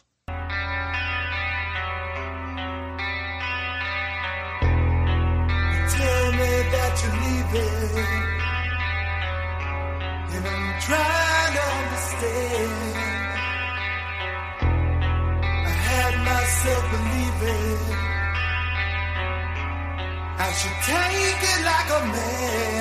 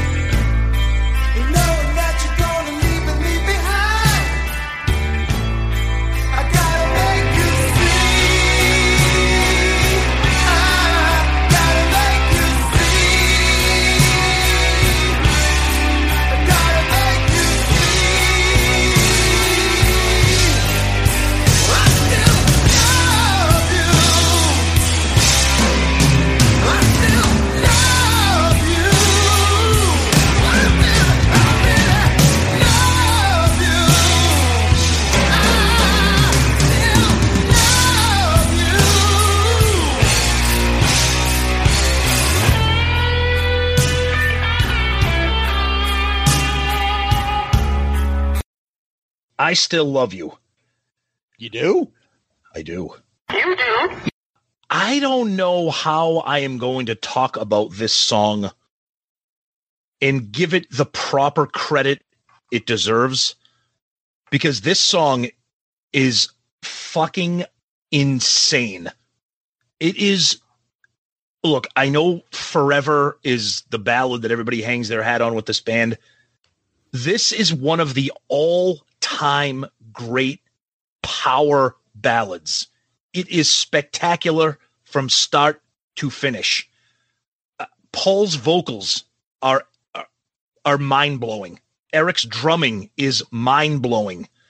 The lyrics, the way the song is put together, um, it's dark, it's emotional, it's passionate. When Paul is singing, you believe everything that he's saying.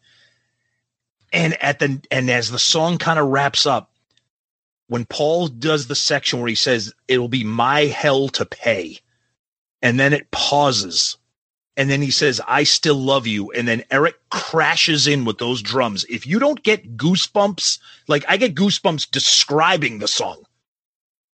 The fact that this was not a, a hit, I understand that they're not going to play it now now because God love Paul. No one's hitting those notes, which is probably why it wasn't really in the set list that much. I mean, I know it was on Alive Three, it was on unplugged. The song is just spectacular.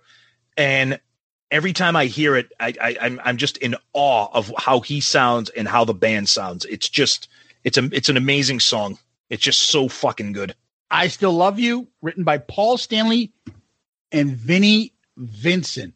Not a bad job for Mr. Vincent, right? So far? Oh my god.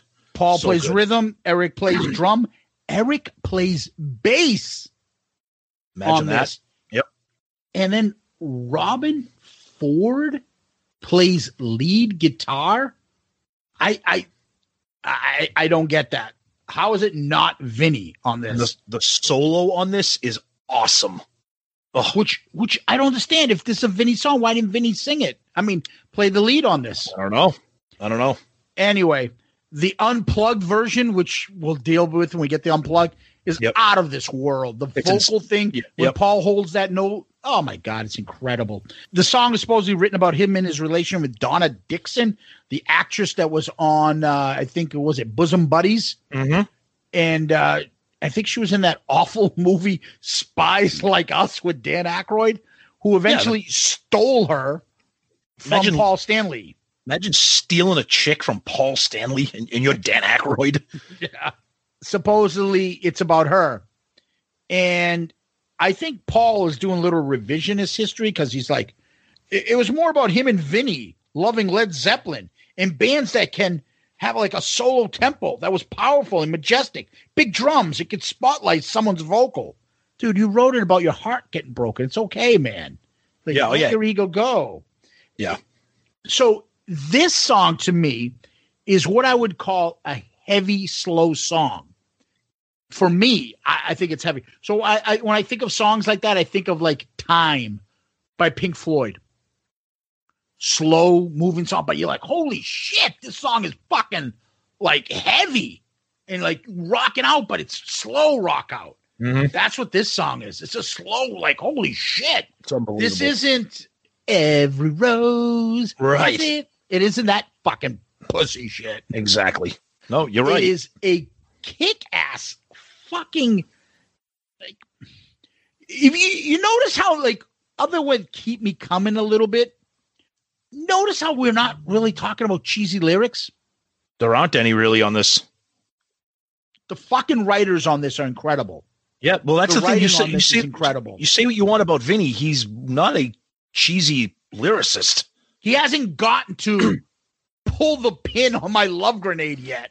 Oh yeah. Oh, Go back, go back and listen to that episode if you haven't heard our All Systems Go review. Oh, so great. Anyway, the lyrics, the drums, Oh. the vocal, all of it off the charts.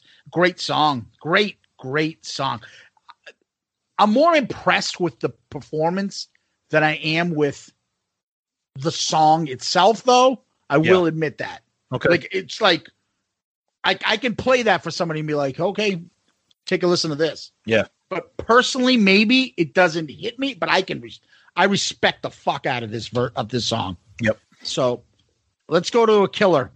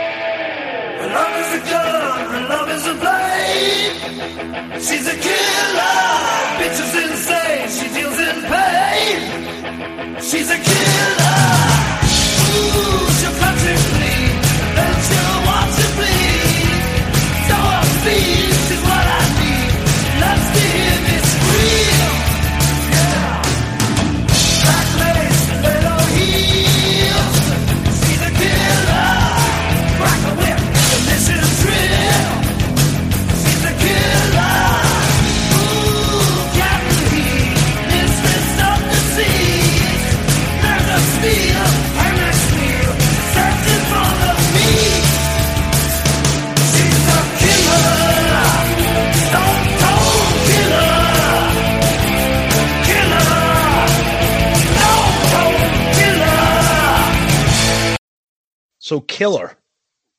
Gene again, just at his demon best. Just sounds awesome. Great riff. I love the way the song kind of kicks off and then the drums kick in. But it's weird to me because when the song kicks in, like this is going to sound weird, and maybe it's just the way my ears are, but between the bass line and the groove of the drums, it it almost has like a danceable beat to it. It's like like when you hear it, it's it sounds like very 80s. Yeah, like like you could like you could almost do like the Borat dance to this. I mean, I know our buddy Daryl Albert queued up one of the songs for us way back. He put it queued up the the Borat dance, but I'm like, I'm not insulting the songs. I love the song. I think the I think the chorus is great when he starts saying she's a killer and you get that kind of droning guitar riff that's gonna wah wah wah like it's awesome. The lyrics are cool. You know, Gene just sounds great. The beat and the bass line kind of give it like a little bit of a little bit of a kind of shake your shake your little- hips kind of thing. Carlton dance to It is a little bit, yeah, which is weird, but uh, no, but that being said, it's it's a great song. Gene sounds amazing on it. Killer, written by Gene Simmons and Vinnie Vincent. It was a single, it only in the UK, didn't chart. Gene is rhythm guitar on this and bass. Eric is a drum. Vinnie, lead guitar. So three songs in a row there. I love it loud. I still love you. Killer. Oh, Vinnie. Amazing. Oh, I put first thing I put down on this is what a riff. Oh yeah, it's awesome. Fucking love it. Love it. Gene's voice, the lyrics are incredibly cheesy but fun. And they fit the song. It's great. Thank you. The drums, the guitar, crack a whip. Psh. I love that. Yep. Chew. I love that. Yep. Grab that whip. Oh God. Don't do it. Give your mouth a slip. Oh, here we go. All right, sorry. Got I I'm having 80s flashbacks. I love that solo in this song and he holds it and then he goes right back to the the the opening riff. Oh, it's awesome. Fucking incredible. Yep. And they talk about like the backwards piano kind of guitar shit at the end of the song too, Mhm. making that weird little noise. This song kicks ass. Yep. It's a great metal song, almost to that backbeat that you were talking about. You almost a little bit of like right? Yep. I think it has a little bit Creatures of the Night is a little similar to that too. Mm-hmm. But Killer is fantastic. All right. What a way to end this the album. Let's go next.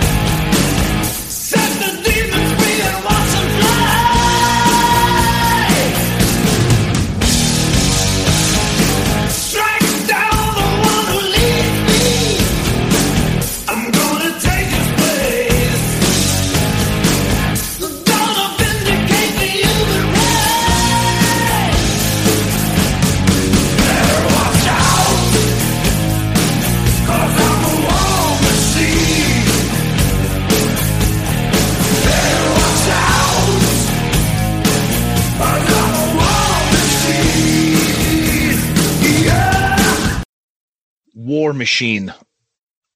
My opinion is that it's probably the greatest riff since I would say this and Unholy are probably the two greatest r- legitimate riffs in the Kiss catalog in terms of hard, heavy metal. The song is just it's. It, I can't believe Kiss wrote this song. It's just it, and I don't mean that as a, and I don't mean that as an insult. I don't mean that as an insult. I mean this song is so heavy for them in 1982 to think that they just came off of The Elder and Unmasked and Dynasty, all three albums which I love. Yes, I love The Elder. To think that they put this song out is just absolutely insane. And I never noticed this after all these years of listening to War Machine, but our buddy Baco brought it up that the riff sounds like the riff to Sex Type Thing by the Stone Temple Pilots. And it really does. Or the opposite. Well, that's what I mean. That that's what I mean. Obviously, it's the opposite, but Um, I never, I never connected those dots, but this song is amazing, and I'm glad that it's in the set list. This song I don't get sick of. You know, there's some fatigue with "I Love It Loud." Uh, War Machine. I feel like War Machine kind of got swept under the rug when the album first came out. They should have come out of the gate with this song. But yeah, War Machine is just, uh, just so good. War Machine, written by Gene Simmons, Bryan Adams, Jim Vallance. So this was the second of the two songs that they worked on together. It's also the third of the tracks that were remixed for the 1985 reissue, along with Creatures of the Night and I Love It Loud. Those are the three songs that they kind of remixed a little bit. Gene played rhythm guitar, Gene played bass, Eric played drums, and lead guitarist Vinnie Vincent. What a job he did on side two of, of Creatures of the Night. Yep. Gene says he came up came up with the riff on like a keyboard, a little synthesizer thing that only had five notes on it. I have a guitar, Tom. I don't know how to play anything. One of the only things I learned how to do was to play that. Dun, dun, dun, dun, dun, dun, dun, dun. But I always used to wonder, is that playing War Machine or am I playing Dream Warriors? Dun, dun, dun, dun. Dun, dun, dun, dun, dun, dun, dun, dun, dun, dun, dun.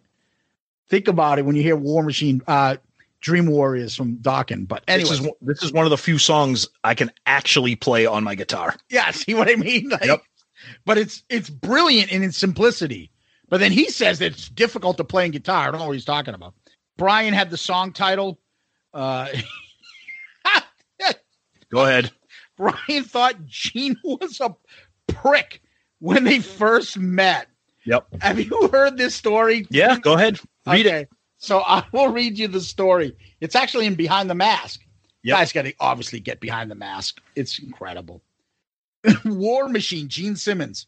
Bryan our fr- and I are friends now, but initially upon meeting me, he thought I was a prick, like everybody else when they first meet him. Anyways, I remember while we were working at Record Plant, I would be busy in the parking lot with whatever girl would come to see me. And there was one moment where Bryan got his rent a car and said, Well, see you around. He kept going around the block and stopping, going, What are you doing? I was busy drilling the girl in the car. And he would go around the block and keep stopping. I would keep saying to him, Would you get the fuck out of here? Get out of here. That's so weird. That is so random. totally picture some guy go, What the fuck's he doing in there? What are you doing? Gene is like banging some fat chick in the back of a car. Pew. and he's like, "Get the fuck out of here! What's the matter with you?" Yep.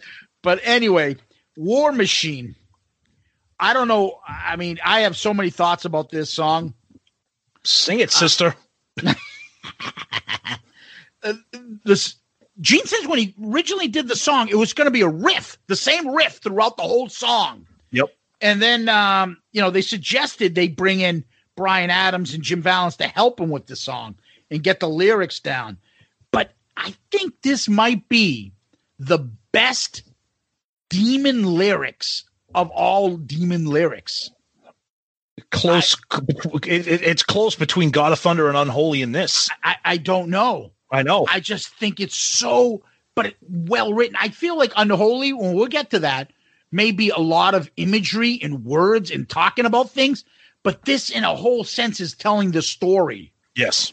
And the drums, his vocal performance on, I fucking another awesome solo that goes right back into the original riff at the end. Vinnie nails it. And then the drums. And when you hear this live, and I have the Rock the Nation. Oh yeah. Remember, remember we got the CDs from the Yes. Rock the Nation tour? Oh yeah. That version is my go-to version of War Machine. Yep. That's when they used to play the siren. Yes, And when they would the hit the drums at the end, all of a sudden, dun, dun, and the riff would come back. Mhm. And then all of a sudden, the drums, as soon as the drums hit, that's when the siren goes off. And the imagery that I can imagine is the dragon and the soldiers and everything's going off. And you're hearing the music blast. You're like, what the fuck? That Yep. whole imagery and War Machine, I, I, I don't know. And, and again, it used to be wrestlers used to use it. Taz, the wrestler, used to come out to it for a little bit. And, and it- uh, like I said, for me, it's so badassery Oh, when yeah. I when I go see them live, that they play this, it wasn't a hit. It was a deep cut for years. Somehow, I think because the wrestling community was using this song, they got wind of it, and then they started to put it in their set list later on. Yeah, and that's and that's my point. I don't understand how the how, how can you not hear this song, that that hear that riff, hear the lyrics, hear the chorus, and not be like, you know, holy shit, this has to be like a hit. This is not like this, this like I know I know you got you know I love it loud, but because Paul runs the band. No, I know, I know, but That's that's, just why, that's just stupid. I'm glad that they finally figured out that this song needs to be in the set list every goddamn night because it's one of their best. Then again, Mr. Speed is in the movie Speed, so maybe you thought they would pick up on that and be like, hey, since Yeah. it's in that movie, let's play this. That's also good. That's a good point. War Machine is on is one of those on a different level for me when I think of Kiss. When I think of a side of an album, those four songs on side two, technically the last five songs on this album are off the charts for me. Off the fucking charts. Anyways, so for me, I don't know if you can get better the way you just ended an album. That is Creatures of the Night, the songs. Overall thoughts, Tom. Okay. So look, this is not a go-to album for me. And now is the time when I can kind of explain why. I'm I, I know I'm on an I know I'm on an island here and I I, I am gonna expect hate mail and comments. I'm just not a huge fan of the production. I, I've said this before. I think I understand the drums and the bombastic sound of them. It just sounds overproduced to me. I prefer production on Revenge or even Lick It Up. There's too much reverb on some of the vocals. It's everything is very echoey. And I get that they were trying to do that to make it sound big and full and huge. And I get that. They wanted to bring that back. I like the hits on this. You know, and again, I, I it's not a bad album. I just think it's a really overrated album.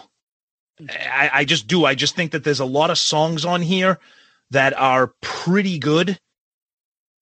There's just not a lot of go-to songs on this album for me. And I know I'm in the minority. I know people love this album, and I'm not going to fault them for it. I enjoy listening to the hits. Look, it's Kiss. It's Eric Carr. I, I like the album. I just don't love the album. I absolutely love this album. It was always one of my favorite once I got to know it. It still remains it. I know it's cliche to basically say, ah, it's overrated. Ah, I don't like, you know, and I'm not saying that you're being cliche. I think you're honest about your opinion. But to me, there's a lot of things that when I think about my Kiss fandom that come to mind with this. When I think of how I got into this, how exposed, how I love it loud, what that means to me, how what War Machine means to me, and how one of my favorite deep cuts, Danger, is on this album. Nobody talks about that song. I fucking love it.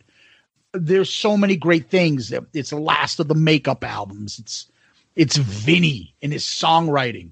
It's got so many great things about it for me. I, I'm really attached to it. I'm with everybody when they talk about the whole the drum album. Yes, it is the drum album. But the other part that I always want to say about people is this is Gene is the unsung hero in this. He is phenomenal. No doubt. I'm not sure. No, absolutely. You know, other than the original six, obviously, I'm taking those out. I'm not sure if there's anything else he's done a better job in. Maybe you put this up against in Revenge. Maybe that. I, I mean, his contributions in this, there's nothing that's not great, in my opinion, on this hmm. album. Yeah, I think he's the touched. Yeah, I think he's the standout. For yeah, me. more so than Paul is. And Paul is no slouch on this. This is the most even album. This is an album I there's no skips for me. None. There's nothing I I play I'm like "Ah, I'm turning this off. This the l- last song on this album maybe the maybe the best least liked song I have on any Kiss album. Yeah, I will agree that ranking this was a little bit difficult. Um, look to to me, I, look, you got the hits, you, the, you got the two the two big hits on this, and then the rest of it to me is kind of is is just is deep cuts or songs that just unless you're a diehard, you don't But know anything about. So there's nothing. There's nothing I would skip. I agree. There's nothing bad on here. There's nothing. There's nothing like oh that song's terrible. There's songs that are better than others, obviously. But you're right. There's nothing that's like that's just a terrible song. Th- to me, no, there's not. I agree. Yeah. Tom, here comes the difficult part. We are going to rank the songs. There are nine songs on this album. Uh, you want to go first or should I go first? Up to you. I'll start. I'll give you my number nine. Go ahead. Bad chorus puts it last. It's a good song though, but keep me coming. Tom, my number nine is Keep Me Coming. Oh, okay. I wasn't saying Tom, Keep Me Coming. I was saying Ew. that was my number nine song. Ew. The- this is when it gets tough from here. So number eight, good song, but something's got to be number eight. I got Saint and Sinner. Tom, number eight for me, Saint and Sinner. Ooh, all right. Number seven for me, it's this low because of the chorus. I knew you were going to go. Danger. No. Seven for me, Rock and Roll Hell. Ooh, yikes. Six for me, title track, Creatures of the Night. Six for me, Creatures of the Night. Wow. Five, Killer. Five, I Still Love You. Oh, no. Four, Rock and Roll Hell. Four, Killer. Number three, I Still Love You. Number three, I Love It Loud. Mm, I almost had that number three, and I almost had I Still Love You number two, but I couldn't because I Love It Loud's been, you know, it's I've I've been a fan of that forever, even this fatigue. So number two for me is I Love It Loud. So you haven't been paying attention to what I picked. Number two, Danger. Oh, I've been paying attention, and the fact that that's number two is just a disaster. I don't care what you say. I don't care what out the Kiss World says. That's my favorite track. That's not number one. Yeah, on number album. one, number one was number one was going to be obvious for both of us, and that's War Machine. Number one, War Machine. Yeah, no not, doubt. not a fucking doubt. And for me, Tom, the big thing takeaway there is Danger is seven for you, Danger's two for me. I, I love that I have a favorite track, like deep track, deep cut track like that. That's like I just fucking love when I hear the song. nice. Um, I so I would say again, Tom, keep me coming for me. It's not a bad song. Like No, I agree. Like I don't have it like poor. Saint and Sinner's pretty good. Rock and Roll Hell is really good. Yep. Creatures of the Night's a really good song. I Still Love You is a great song. Killer is a great song. I Love It Loud is in, is a top song. Danger for me is a top song. War Machine is Rushmore song. yeah, So, all right. So now we're going to go into the other two parts. So, Tom, what we usually do at this point is we compare it to the other albums we reviewed. Yep. First, we do album covers. The albums we reviewed so far are Kiss, Dress to Kill, Rock and Roll Over, Gene Simmons, from Kiss. Paul Stanley, Unmasked, Animalized, Asylum, Hot in the Shade, Psycho Circus, Monster. Tom, you're you rank these for album covers. Rock and Roll Over is your first. Gene Simmons, Dress to Kill, Kiss, Paul Stanley, Unmasked, Psycho Circus, Hot in the Shade, Asylum, Monster, Animalized. Where does Creatures of the Night go? Man, this is tough. This is tough. Rock and Roll Over is just so iconic. It's, you know, the comic book, the original four. I'm a Gene guy, and that image of him is is so iconic. But but this has this has the band on it. It's got the Fox. I, I, I'm gonna move this to number two. Whoa! Yeah. That high? Yeah. Wow, dude. I did not expect that. Yeah. Did not expect that at all. It's the first cover with Eric Carr on it. It's the only cover of him in makeup.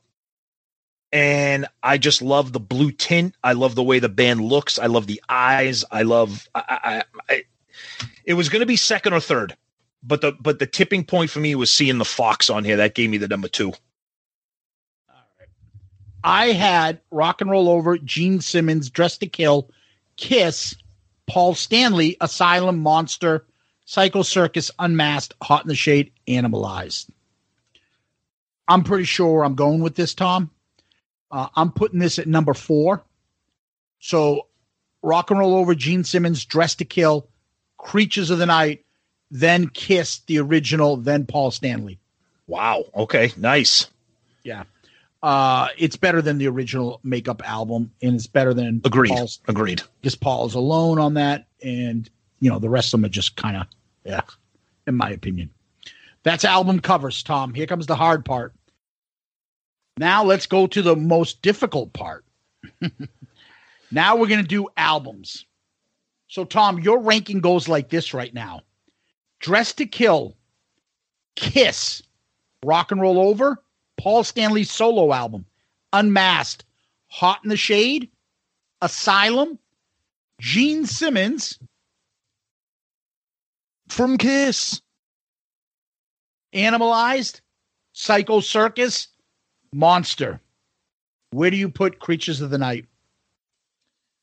Yeah, this is tough um, because this is when the hate mail is going to come in because I don't think anybody's going to like this.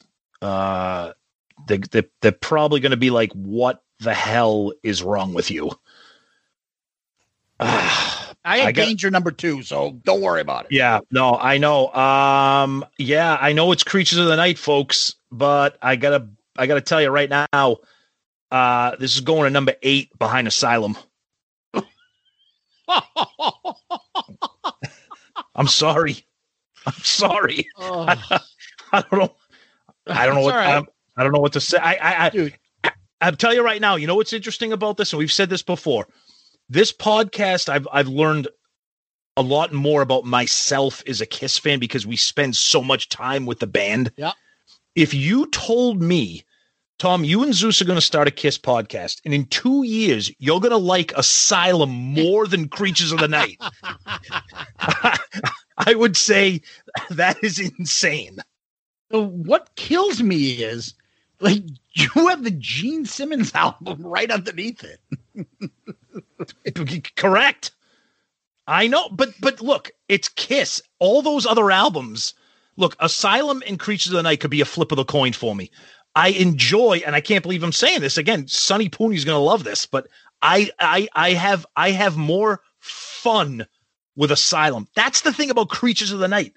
It's not a fun album. It's very dark. It's not it's not fun. Okay. But that doesn't make it bad. So there's my ranking. Tom, I had Rock and Roll Over, Kiss, Paul Stanley at number three, Dress to Kill. Yes, I had Paul Stanley above Dress to Kill. I still get haunted about that. I won't Hot in the that. Shade, Asylum, Animalized, Psycho Circus, Gene Simmons, From Kiss. Unmasked, and Monster. Yes, Unmasked is that low for me. Ah, All right. I don't think this is really an issue. I almost put it here. Uh oh. This is going to number two for me.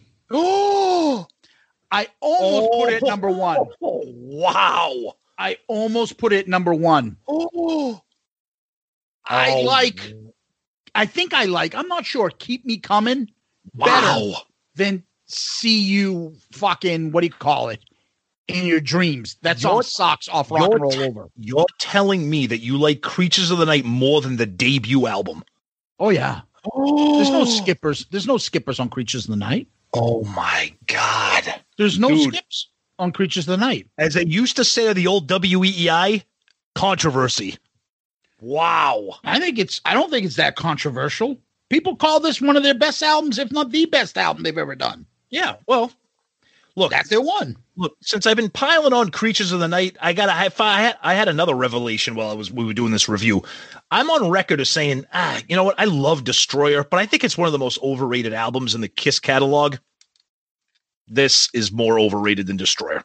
Okay, so let me explain something to you. Go ahead. Love theme from Kiss and Kissing Time hurt this album a lot for me. Zeus, the rest of the album crushes anything that's on Creatures of the Night, with the exception of maybe War Machine. No, it doesn't. Oh God, yeah. No, it doesn't. I would put I Love It Loud up against really anything other than maybe Black Diamond on that album. And Also- I love Nothing to Lose. That is insane. Yeah. But that's okay. And That's why we Firehouse. that's why we I- have I'm I'm I'm so fatigued with Strutter and Cold Gin. Uh, let me know. I I like uh Deuce. I love, but Kissing Time. A hundred thousand years. Like, ah, kid. The drums, the fucking where I came into this album, the the the way it rocks. Vinnie's contributions. Yeah, yeah, Tom. I, I, I That's why it's number two for me. that is why I love doing this show with you because our opinions are all over the place. That's what makes it great. You have unmasked over Creatures of the Night. Because Unmasked is a better album God! In what planet? on Planet Tom. I don't think I want to visit Planet Tom anytime soon, Tom. Well, you don't have to. We'll visit Uranus. Yeah. I don't think you're doing any business on Uranus, Tom. exactly. Wow. Anyways, I'm album real- reviews are always fun to do, and I, I am- hope we get a shitload of feedback. And I'm really interested in the feedback on this because I know that it's renowned as a fan favorite. I know people love it. I want to know if there's anybody out there like me. I like the album. I don't hate the album. I just uh, I've I've told you how I feel. Let's see what everybody else thinks. Yeah, it's funny because I fucking love this album, but I'm going to get more shit about how high I put it or that I have Danger as my second favorite song. It's one of my favorite Kiss songs of all time. I don't And think then you'll get shit for have. I don't think you'll get shit for having it number two. The I only thing I can, but I'm just saying. the only thing I can't believe is that you would that you like it better than the debut. But that's that's okay. I do. That- It's That's okay. I can. There's nothing I skip on it. I can play it. It's a all the way through. But sometimes I'm not like Sunny. Oh, that's a desert. That's a desert island for me album. Yeah. Because there's sometimes a song so fucking good that it overcomes a song that yeah Right. you're not really Right. happy about because it's that Right. fucking good. Okay. But you know, don't get me wrong. I'm not picking Creatures of the Night like, oh yeah, it's much better than Kiss. I'm picking it today. Right? That's fine. Tomorrow I might fucking be like, what the fuck am I thinking? Maybe. Right? So Mhm. uh, today, at this point, having just been all on Creatures of the Night for this album review, because that's what we do, Mm-hmm. that's where I put it. Cool. All right. Okay. All right. So, Tom, you know what time it is now? Hi, this is Ed Spansberg of ClickTshop.com, and for all your Shout It Out Loudcast gear and merchandise, please visit ClickTshop.com. At ClickTshop, you can find lots of Kiss-inspired T-shirt designs, plus mugs, hats, hoodies, pillows, and all new fine art selections. And now, here's your question of the week. And our question of the week is from our good friend Tony from Restrained. And I can't wait to answer this because Tony, you've been living in my brain with this question here. Tony from Restrained, Tony Masalam. Hey guys, Happy New Year. Congratulations on the kickoff of season three. I would normally text you, which you would, but since this is a show related question, I figured I'd email you. Do either of you have a kiss related tattoo? If not, what would you get? Where would you get them? And when are we going to get them? Tony. You can, Can answer, answer first. first? You can answer first because your answer is going to be two seconds long. I know. Uh, I don't have a tattoo. I wouldn't get a tattoo. I think it's a permanent impression of a temporary feeling. And I've said that throughout my whole life. Wow. I've stayed with that. I think I'm cooler for not having a tattoo because everybody and their fucking 80 year old grandmother has a tattoo now. Just like our phase in college where everybody had an earring all of a sudden. I think I'm cooler because I didn't have to put it. Never got an earring, never got a tattoo. in all honesty, I'm joking. I don't give a fuck. If you have a tattoo, that's you. I, I to me, I don't want to put something that's permanent. They're like, oh fuck, what do I have this for? I can't do it. Everybody else, if you get a tattoo and you enjoy it and it means something to you, that's great. I just like everything in this world, everything gets so over fucking done. Like I said, like you're meeting someone's grandmother and they got tattoos all over their back, and you're like, what the fuck? Yeah, hot granny. yeah, they're not hot, Tom. All right. So for me, I so I already I have three tattoos. So, but Tony, this is funny that you asked this because I am 47 and a half years old. My 50th is only a few years away, and I have already told my wife that for my 50th birthday, I am getting a kiss tattoo. She knows this. My son was like, "Oh, that's so cool. What are you going to get?" And I'm like, "I don't know." Shout it So- out loudcast logo. I, I I would do it. I would do it. Don't So- I'm not doing it. So, Tony, I'm answering your question. No, I don't have one. I'm not sure what I would get. Uh, where would you get it? I skipped that out. Where would I get it? I don't know. Maybe on the top of my bald head. Who knows? I don't know yet. I But- thought he was saying where are you getting like what store? I'm like, I don't fucking know. Yeah, I don't. Well, maybe you meant that too. But I know you're in California, Tony. I'm over here in the East Coast. Maybe when all this crazy shit dies down, we can hook up, uh, have a few beers, and go get kiss tattoos. So I'm on board. Zeus, you can videotape the whole thing. We can make it a live stream episode. Yeah, and So- uh, maybe as part of our Patreon, we would force people to fucking get kiss Shout It Out Loudcast tattoos. There you go. Show themselves to us. Or maybe for the Patreon, you can pay for my tattoo. Watch Tom get in, but make him get like fucking something he hates. What is Oh. something you hate? I'm trying to think off the top of my head of Kiss. What's a song there's something you fucking hate? Oh, love- you'll have to get Psycho Circus the album. oh God, brutal. Tony, thank you, buddy. We love you. Great question, and uh, yeah, we'll be getting kiss tattoos sooner than later. Tom, where can people find us? So our email address is uh, a great way to find us. As you can see at the beginning of the show, we we lo- love to read those emails, and uh, if you have a question with those emails, it'll be question of the week maybe. And that is shoutitoutloudcast at gmail.com. Shoutitoutloudcast at gmail.com. Uh, we're on all the social medias, very, very interactive there Twitter, Facebook, Instagram. Uh, you can comment, you can send us DM messages. We like to read those. We always stay involved. Um, we're part of the Great Pantheon Podcast Network. Tons of great shows on that network, and we're very proud to be part of that family. And uh, you could check us out there. We're on all the big platforms, you know, Apple, Spotify. We're pretty much everywhere. If there's a particular platform that you prefer and you can't find us, let us know.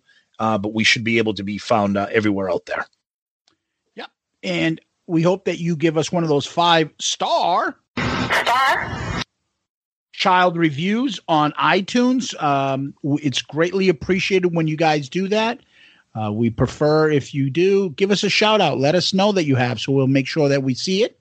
Because sometimes if when people put them up, they don't show up on our iTunes if you're from uh, outside the United States, and we can find it from a different website. So sometimes we have to specifically look for iTunes ratings outside. But please continue to support us by doing the uh, five star reviews. They're greatly appreciated and uh, very helpful. Another good thing is please subscribe to our YouTube channel.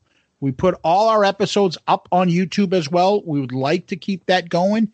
It's uh, a big help for us too to get more subscriptions. Please subscribe to our YouTube channel and you'll have every episode come. And that's helpful too to people to find our show. And finally, we always I always mention to people DM us. We read a couple tonight, but we always get direct messages from people and we enjoy reading them. It's on Instagram, Facebook, Twitter. Find us, shout it out loudcast on social media.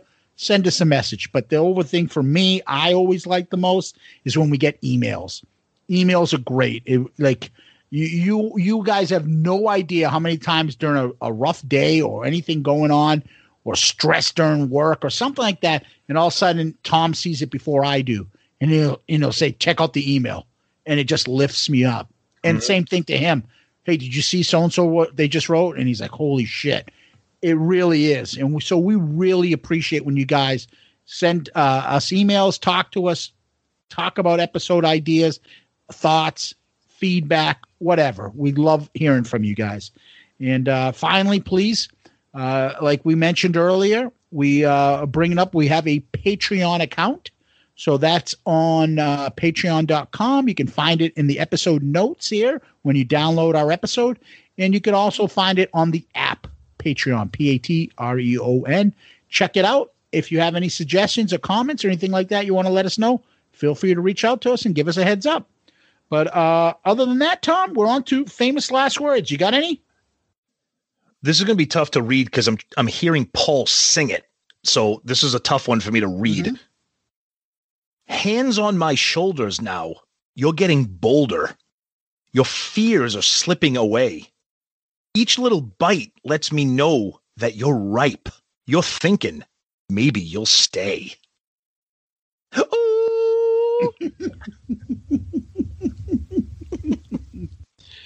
it's interesting. All the lyrics on this album are incredibly like for Kiss, Yeah. thought provoking, deep, Very, things like that. ver- absolutely. you no doubt. chose lyrics from "Keep Me Coming." yes. Okay, well, this is my lyric. Ooh, cat in heat, mistress of deceit, nerves of steel.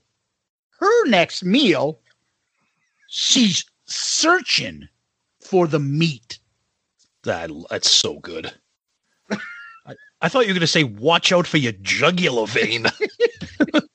I love that lyric. I went to that. I know. I was having flashbacks. I think the last few times we were kind of serious with Kiss lyrics. Yeah. like I want to, I want to get some, some cheesy lyrics, Exactly. Yes. some, some like sex lyrics. yes. Well, listen, Tom, thank you so much, buddy. Kiss Army, thank you. We love you. Thanks for the support out there. Be safe out there. Wear your fucking mask, or Pandemic Paul will chase you down on his fucking 10 speed and kick your ass. That's true. Thank you, Kiss Army. Zeus, thank you as always. Guys, we appreciate the support, the love. Please stay in touch. And uh, we want to know what you guys think of Creatures of the Night. Thank you. Peace out, Girl Scout.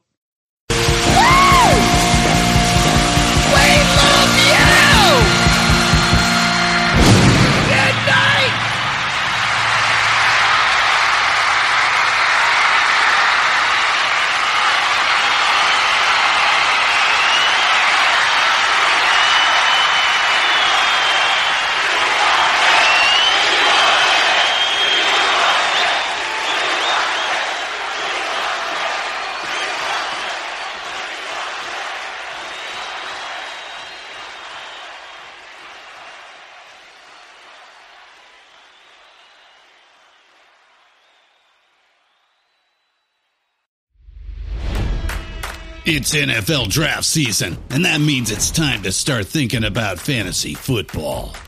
FantasyPoints.com features industry leading experts and prognosticators using proprietary hand charted data to help you score more fantasy points. FantasyPoints.com is the place to go for whatever kind of fantasy football you play. Whether you play fantasy football, daily fantasy sports, or do a little bit of everything, Fantasy Points has the meticulously researched content to guide you to victory.